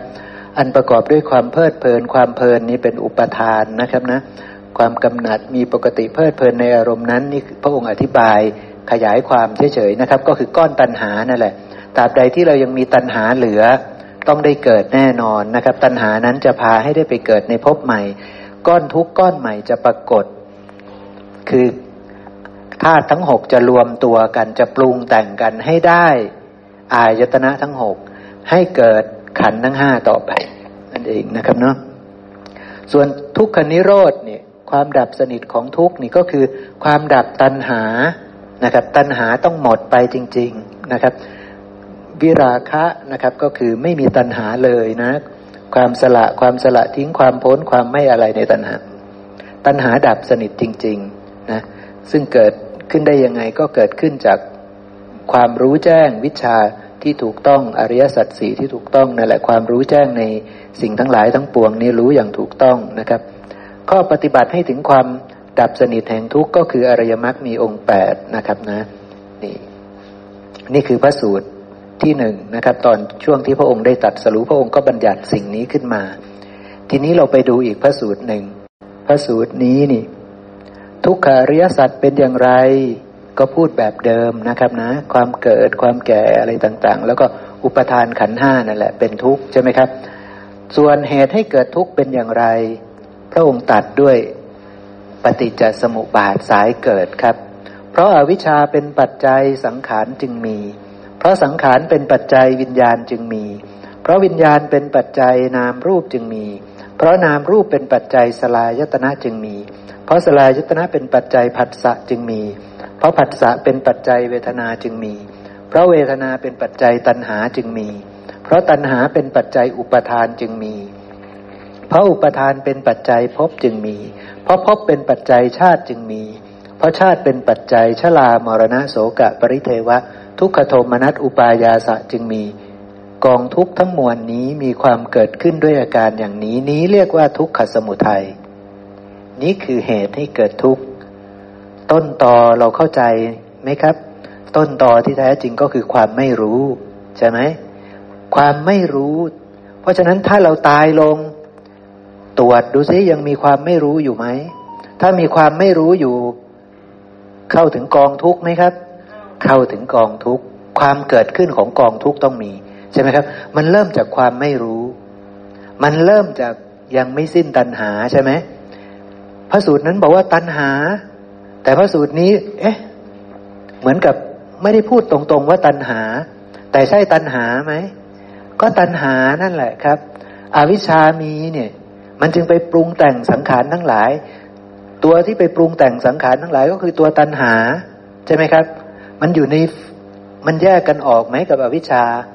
แยกไม่ออกใช่ไหมครับ ลูกศรที่ปักอกเราอะนะลูกศรที่มันทำให้เรามีแผลน่ะ มันอาบอะไรด้วย มันอาบยาพิษ ลูกศรคืออะไร ลูกศรคือตันหายาพิษคืออวิชชามันแยกกันไม่ออก มันเป็นของคู่กัน เมื่อไหร่ก็ตามที่เรายังมีอวิชชา แปลว่าตันหาก็ยังเหลือ เมื่อไหร่ก็ตามที่เราสิ้นอวิชชาแล้ว ตอนนั้นก็คือ สิ้นตัณหาแล้วด้วย เมื่อสิ้นทั้งอวิชชาสิ้นทั้งตัณหา กรรมจะมีไหมสังขารทั้งหลายจะมีไหมไม่มีจะมีผืนนาให้ไปเกิดไหมไม่มีวิญญาณจะมาอย่างลงได้ไหมไม่ได้ใช่ไหมครับ การปรุงแต่งนามรูปใหม่จะไม่มี การเกิดในภพใหม่จะไม่มี การรวมตัวกันของธาตุหกจะไม่มี ดินน้ำลมไฟไม่ต้องมารวมตัวกัน ถ้ารวมก็ ไม่อย่างลงก็จะล่วงเลยไป ใช่ไหมครับ นามรูปจะไม่ปรากฏ ใช่ไหมครับ แต่ถ้ายังมีอวิชชา ยังมีตัณหา ยังมีกรรม ถ้าต้องไปเกิดในกรรมมาพบดินน้ำไฟลมก็จะรวมตัวกันไม่รอวิญญาณธาตุก็จะไปผสมลงด้วย กลายเป็นห้าธาตุไปตั้งอยู่ในอากาศธาตุได้เป็นสัตว์เลย ใช่ไหมครับ ได้เป็นสัตว์เลยจะอยู่ในครันก็ได้ จะผุดขึ้นเป็นตัวอย่างสัตว์นรกไปเป็นเปรตก็ได้ แล้วแต่ใช่ไหมครับ นั่นก็คือเพราะยังมีอวิชชาเป็นปัจจัย เพราะยังไม่รู้ เพราะยังมีตัณหาเป็นปัจจัย เพราะตัณหาก็มาจากอะไรครับ ตัณหาก็มาจากความไม่รู้มาจากความวิปลาสตัณหาก็มาจากสัญญาที่วิปลาสสัญญาที่ไม่วิปลาสไอ้สัญญาที่วิปลาสก็คือ ความไม่รู้ ในรูปในเสียงในกลิ่นในรสในโผฏฐะในธรรมารมณ์ใช่ไหมครับ ความไม่รู้จักสิ่งทั้งปวงนั่นแหละใช่ไหมครับ เพราะนั้นเมื่อใดก็ตามที่ความไม่รู้มันปรากฏเกิดขึ้น ตัณหาปรากฏเกิดขึ้น การยึดมั่นว่าเราว่าของเราว่าตัวตนของเราเกิดขึ้นแน่นอน นี่คือทางผิด ส่วนทางถูกก็ต้องตั้งความรู้ระลึกถึงความรู้ที่ถูกต้องให้ได้ ถ้าระลึกถึงความรู้ที่ถูกต้องได้ มนสิการให้แยบคาย อบรมให้แยบคายให้เห็นแจ้งว่า มันไม่ใช่เราไม่ใช่ของเรา ไม่ใช่ตัวตนของเรา ให้ได้อย่างแท้จริง ตอนนั้นตัณหาจะดับ ความยึดมั่นจะดับใช่ไหมครับ นี่คือทางถูกก็จะเป็นอย่างนี้ใช่ไหมครับ ถ้าบริสุทธิ์บริบูรณ์ก็ไม่ต้องเกิดอีก แต่ถ้ายังไม่บริสุทธิ์บริบูรณ์ก็ต้องไปรับวิบากที่ประเสริฐเหล่านี้ซะก่อน ใช่ไหมครับ วิบากเหล่านี้จะเป็นวิบากที่ประเสริฐก็ต้องไปเกิดก่อนไปเกิดในภพที่ประเสริฐใช่ไหมครับนะก็จะเป็นอย่างนี้ นี่คือเหตุให้เกิดทุกข์เป็นอย่างนี้ ตัวตั้งต้นก็คือยังไม่รู้ ยังไม่รู้นั่นเองใช่ไหมครับ ยังไม่รู้จักสิ่งทั้งปวง ตัณหาก็เลยยังมี ตัณหามีก็เลยต้องเข้าถึงกายใหม่อีกต่อไปใช่ไหมครับ ส่วนทุกขนิโรธหรือความดับสนิทของทุกข์ ระสูตรก่อนบอกว่าคือความสิ้นตัณหาใช่ไหมครับ ความไม่มีตัณหา แต่ตัวนี้บอกว่า เพราะอาวิชชาดับ อวิชชาดับ อวิชชาสำลอก ดับไปไม่เหลือด้วยวิราคะนี่อวิชชาดับ อวิชชาดับ ตอนนี้รู้หรือยัง รู้แล้วแล้วก็รู้ถูกต้องหมดเลยด้วย ไม่วิปลาสเลยใช่ไหมครับ เพราะนั้นถ้าอาวิชชาดับ ตัณหาก็ดับด้วย เพราะว่าตัณหาที่มันดับ เพราะว่ามันรู้ถูกต้องตลอดใช่ไหมมันไม่วิปลาสตลอดผัสสะปุ๊บไม่วิปลาสจิตก็เลยไม่วิปลาสก็คือตัณหาดับ ดับทุกขณะ ดับทุกขณะที่มีผัสสะเพราะฉะนั้นตอนนี้เรียกว่าอาวิชชาได้ดับลงแล้ว ตัณหาได้ดับลงแล้ว ความไม่รู้ได้ดับลงแล้ว ใช่ไหมครับ เพราะฉะนั้นเมื่อความไม่รู้ดับ กรรมมีไหมครับ ตัณหาไม่มีแล้ว ตัณหาหมดเลย เพราะนั้นกรรมก็ไม่มีสังขารทั้งหลายก็ไม่มี ผืนนาก็ไม่มี การจะไปปรุงแต่งเพื่อไปรับวิบากกรรมมีไหมไม่มี เพราะไม่มีกรรมแล้ว ใช่ไหมครับ ไม่มีกรรมแล้วจะไปมีกายใหม่เพื่ออะไร ใช่ไหมครับ มันก็จบ เชื้อไม่มีกายใหม่ ไม่ต้องมารับวิบากกรรม เพราะฉะนั้นไม่ต้องเกิด ใช่ไหมครับ การไม่เกิดก็เลยก็เลยไม่ต้องมีการปรุงแต่ง เอาดินเอาน้ำเอาไฟเอาลมเอาอากาศธาตุเอาวิญญาณธาตุมาปรุงแต่งให้เป็นนามรูปไม่ต้อง ไม่ต้องมีกระบวนการนี้ เพราะกระบวนการนี้จะมีก็ต้องก็ต่อเมื่อ เธอจะต้องไปรับกรรมต่อ เธอยังไม่รู้อยู่ เธอยังมีตัณหาอยู่ ก็เลยจะต้องมีก้อนกายใหม่ไปรับวิบากกรรมนั้นนั่นเองเนาะเนี่ยเพราะฉะนั้นสายดับของทุกขานิโรธก็เลยพูดว่าอาวิชชาดับ สนิทนั่นเองใช่ไหมครับ เพราะว่าวิชชาดับสิ่งนั้นตัณหาก็จะดับไปด้วยใช่ไหมครับ ยาพิษไม่มีแล้วนะหอกนั้นก็ไม่มีฤทธิ์เดชอะไรแล้วนั่นเองนะครับ ก็ถูกถอนออกได้ จนสนิทแล้วรักษาแผลหายแล้วเรียบร้อยนั่นเองนะครับเนาะนี่ก็ในพระสูตรนี้ เพราะฉะนั้นในแง่ของอริยสัจสี่ครับ ผมจะอธิบายในแง่ของอริยสัจสี่เนี่ย ทุกก็คือธรรมชาติทั้งหลายทั้งปวงในฝั่งนี้ทั้งหมดใช่ไหมครับ ในฝั่งนี้ทั้งหมดในฝ่ายสังคตธรรมนี้ทั้งหมดนี่คือทุกขธรรม นี่คือทุกทั้งหมด ความเกิดขึ้นของฝั่งนี้เนี่ยความเกิดขึ้นของฝั่งนี้นี่นะ ความเกิดเนี่ยนะครับ ข้อที่หนึ่งคือทุกข์ใช่ไหมครับ ข้อที่สองคือความเกิดขึ้นของทุกข์ใช่ไหมข้อที่สามคือความดับสนิทของทุกข์ข้อที่สี่คือ ข้อปฏิบัติให้ถึงความดับสนิทของทุกข์เพราะฉะนั้นคำว่าความเกิดความดับนี่เราจะได้เจอบ่อยๆ ในหลายที่ในหลายพระสูตร ใช่ไหมครับ สติปัฏฐานสี่มีความเกิดความดับไหม มีใช่ไหมครับ พิจารณาเห็นธรรมเป็นเหตุเกิด พิจารณาเห็นธรรมเป็นเหตุดับในกายในเวทนาในจิตในธรรม อะไรอีกความเกิดความดับมีที่ไหนอีก อย่างเช่น สมาธิสูตร ภิกษุทั้งหลาย เธอทั้งหลายจงไปเจริญสมาธิเถิด ภิกษุผู้มีจิตตั้งมั่นย่อมรู้ชัดตามความเป็นจริง รู้ชัดอะไรเล่าตามความเป็นจริง รู้ชัดว่ารูปเป็นดังนี้ ใช่ทุกเป็นดังนี้ไหมครับ รูปเป็นดังนี้ ก็คือทุกเป็นดังนี้ ความเกิดขึ้นของรูปเป็นดังนี้ ความเกิดขึ้นของทุกไหมครับ ความเกิดขึ้นของทุกความดับของรูปเป็นดังนี้ ความดับของทุกใช่ไหมครับ ข้อปฏิบัติให้ถึงความดับของรูปเป็นดังนี้ ข้อปฏิบัติให้ถึงความดับของทุกข์ใช่ไหมครับ เวทนาเป็นดังนี้ ความเกิดของเวทนาเป็นดังนี้ ความดับของเวทนาเป็นดังนี้ ข้อปฏิบัติให้ถึงความดับของเวทนาเป็นดังนี้ สัญญาสังขารวิญญาณไล่ไปจนครบ แบบเดียวกัน เพราะฉะนั้นพระองค์ตัดความเกิดความดับ ถ้าพูดแบบนี้แปลว่ากำลังพูดเรื่องอริยสัจสี่ใช่ไหมครับยานวัตถุสี่สิบสี่ก็เหมือนกัน ยานวัตถุสี่สิบสี่เราต้องรู้ชัดให้เป็นยานวัตถุสี่สิบสี่นะครับ อย่างเช่น ชลามรณะ นี้ชลามรณะ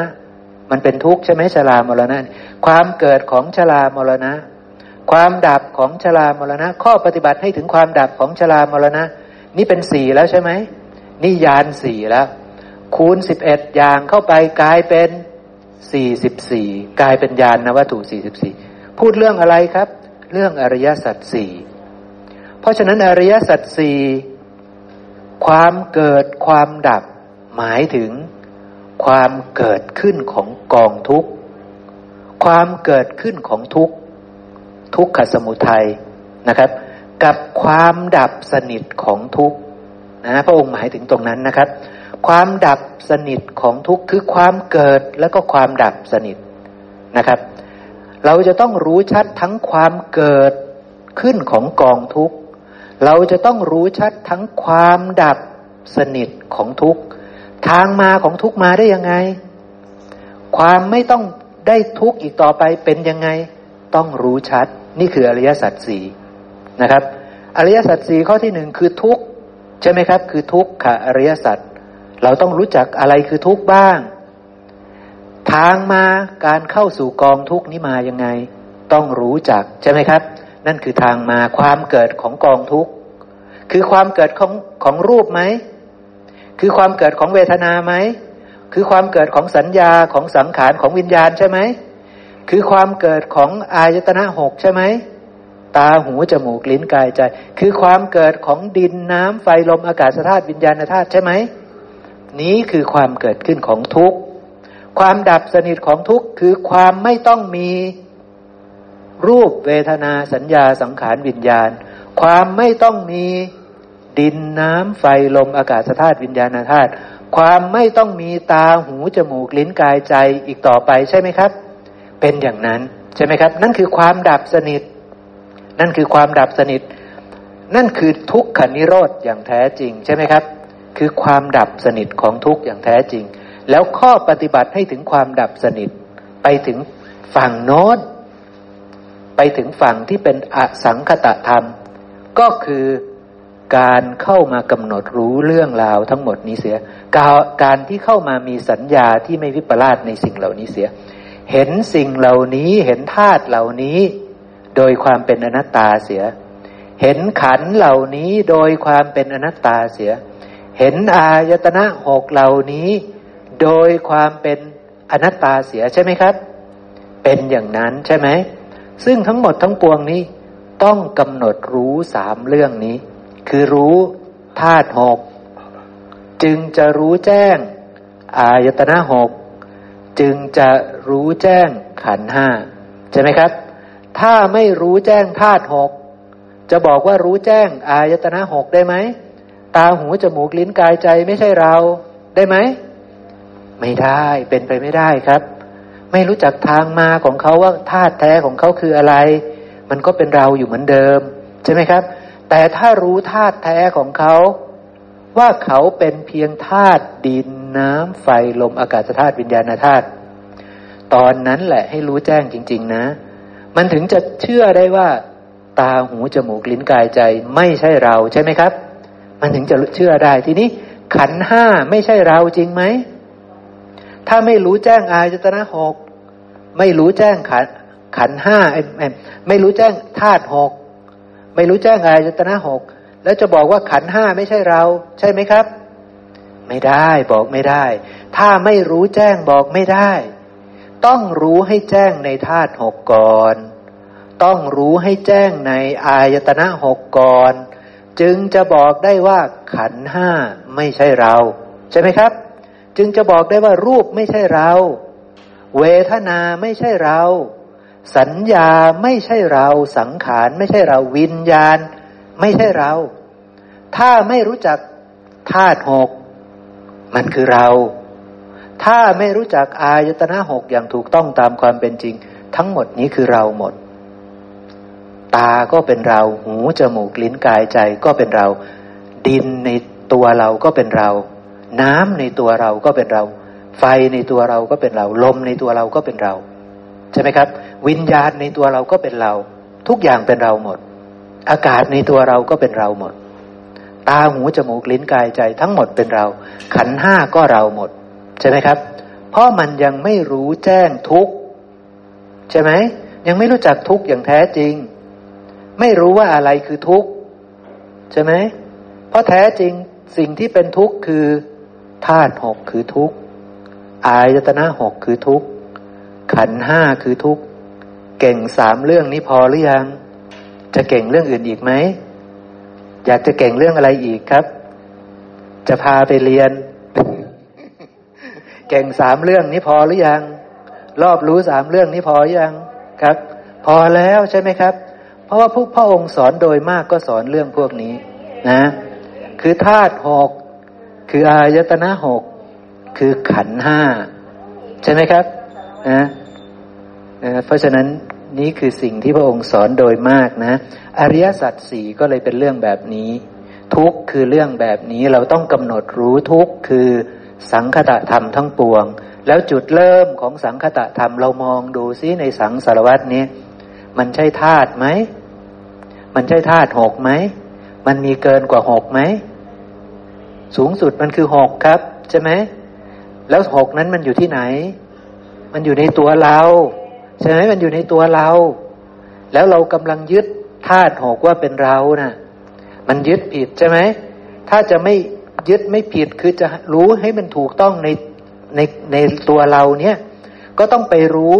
ธาตุหกสิใช่ไหมครับ ต้องไปรู้ธาตุหกสิใช่ไหมเพราะว่าตัวเรามันคือธาตุหกใช่ไหม ตัวเรามันคือธาตุหกแต่เราไม่รู้จักธาตุหกตามความเป็นจริง แต่เราจะบอกว่า ตาไม่ใช่เรา หูจมูกลิ้นกายใจไม่ใช่เรา มันยังไม่จริงใช่ไหมครับ มันยังไม่จริง เพราะว่าเธอยังไม่รู้จัก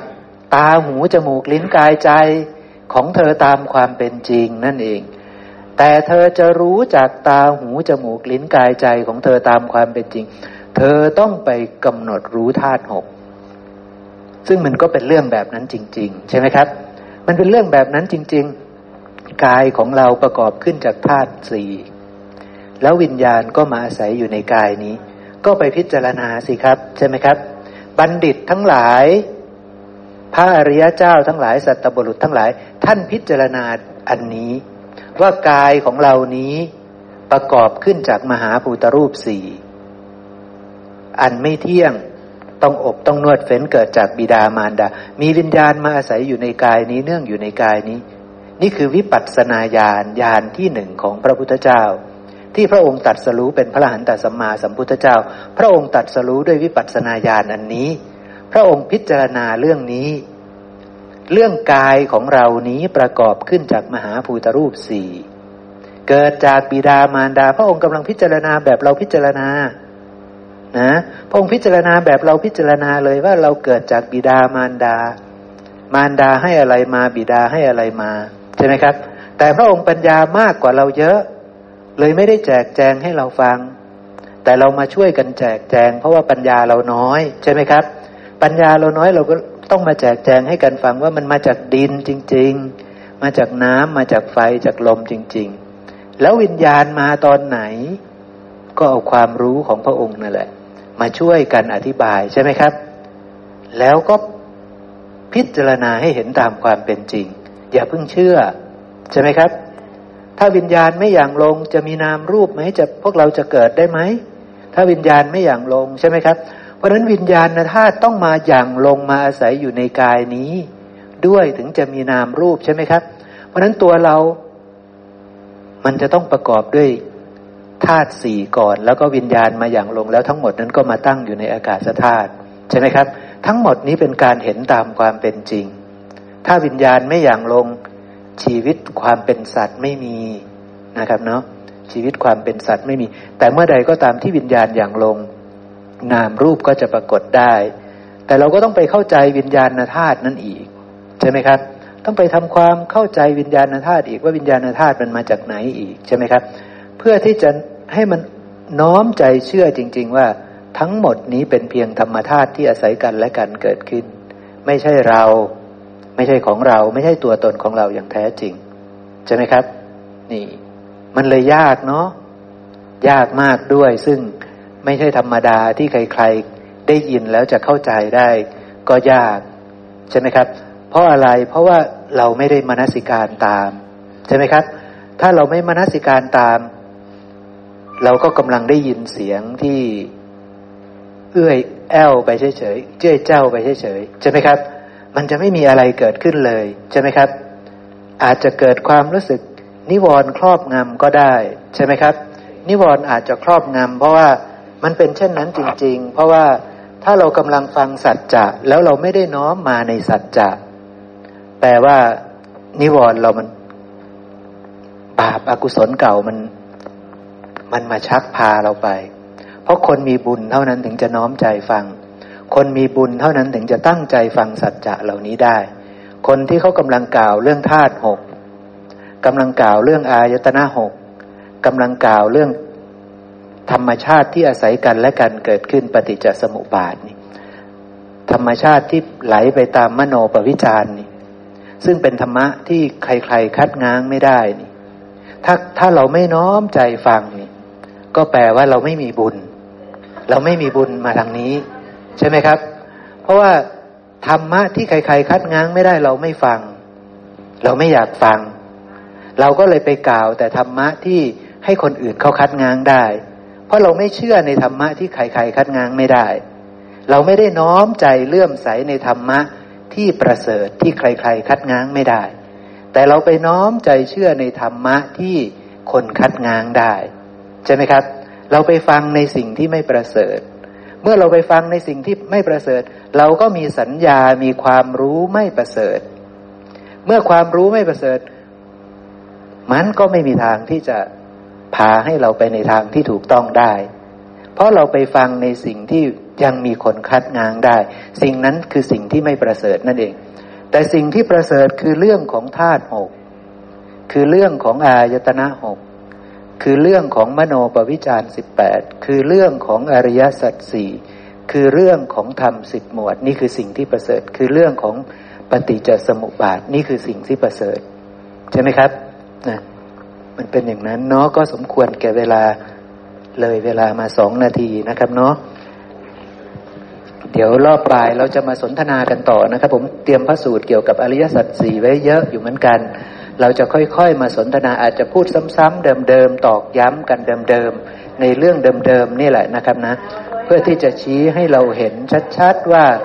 พระองค์เน้นคือเรื่องพวกนี้นะครับนะ แล้วถ้าใครตั้งใจฟังก็จะเห็นแจ้งในตนจริง ๆ ก็จะเข้าใจแล้วก็จะเกิดความเลื่อมใสก็จะน้อมใจเชื่อ แล้วก็จะไม่มีใครคัดง้างเราได้ ถ้าเกิดว่าเราเข้าใจแล้วในธรรมเหล่านี้นะครับเนาะ สำหรับเช้านี้ก็สมควรเวลาครับพ่อปู่ครับสาธุอะระหังสัมมาสัมพุทโธพระควา พุทธังพระควันตังอภิวาเทมิ สวาขาโตพระควตาธรรมโมธรรมังนัมสามิสุปฏิปันโนภะคะวะโตสาวกสังโฆ สังฆังนะมามิ นะโมตัสสะภะคะวะโต อะระหะโต สัมมาสัมพุทธัสสะ นะโมตัสสะภะคะวะโต อะระหะโต สัมมาสัมพุทธัสสะ นะโมตัสสะภะคะวะโต อะระหะโต สัมมาสัมพุทธัสสะ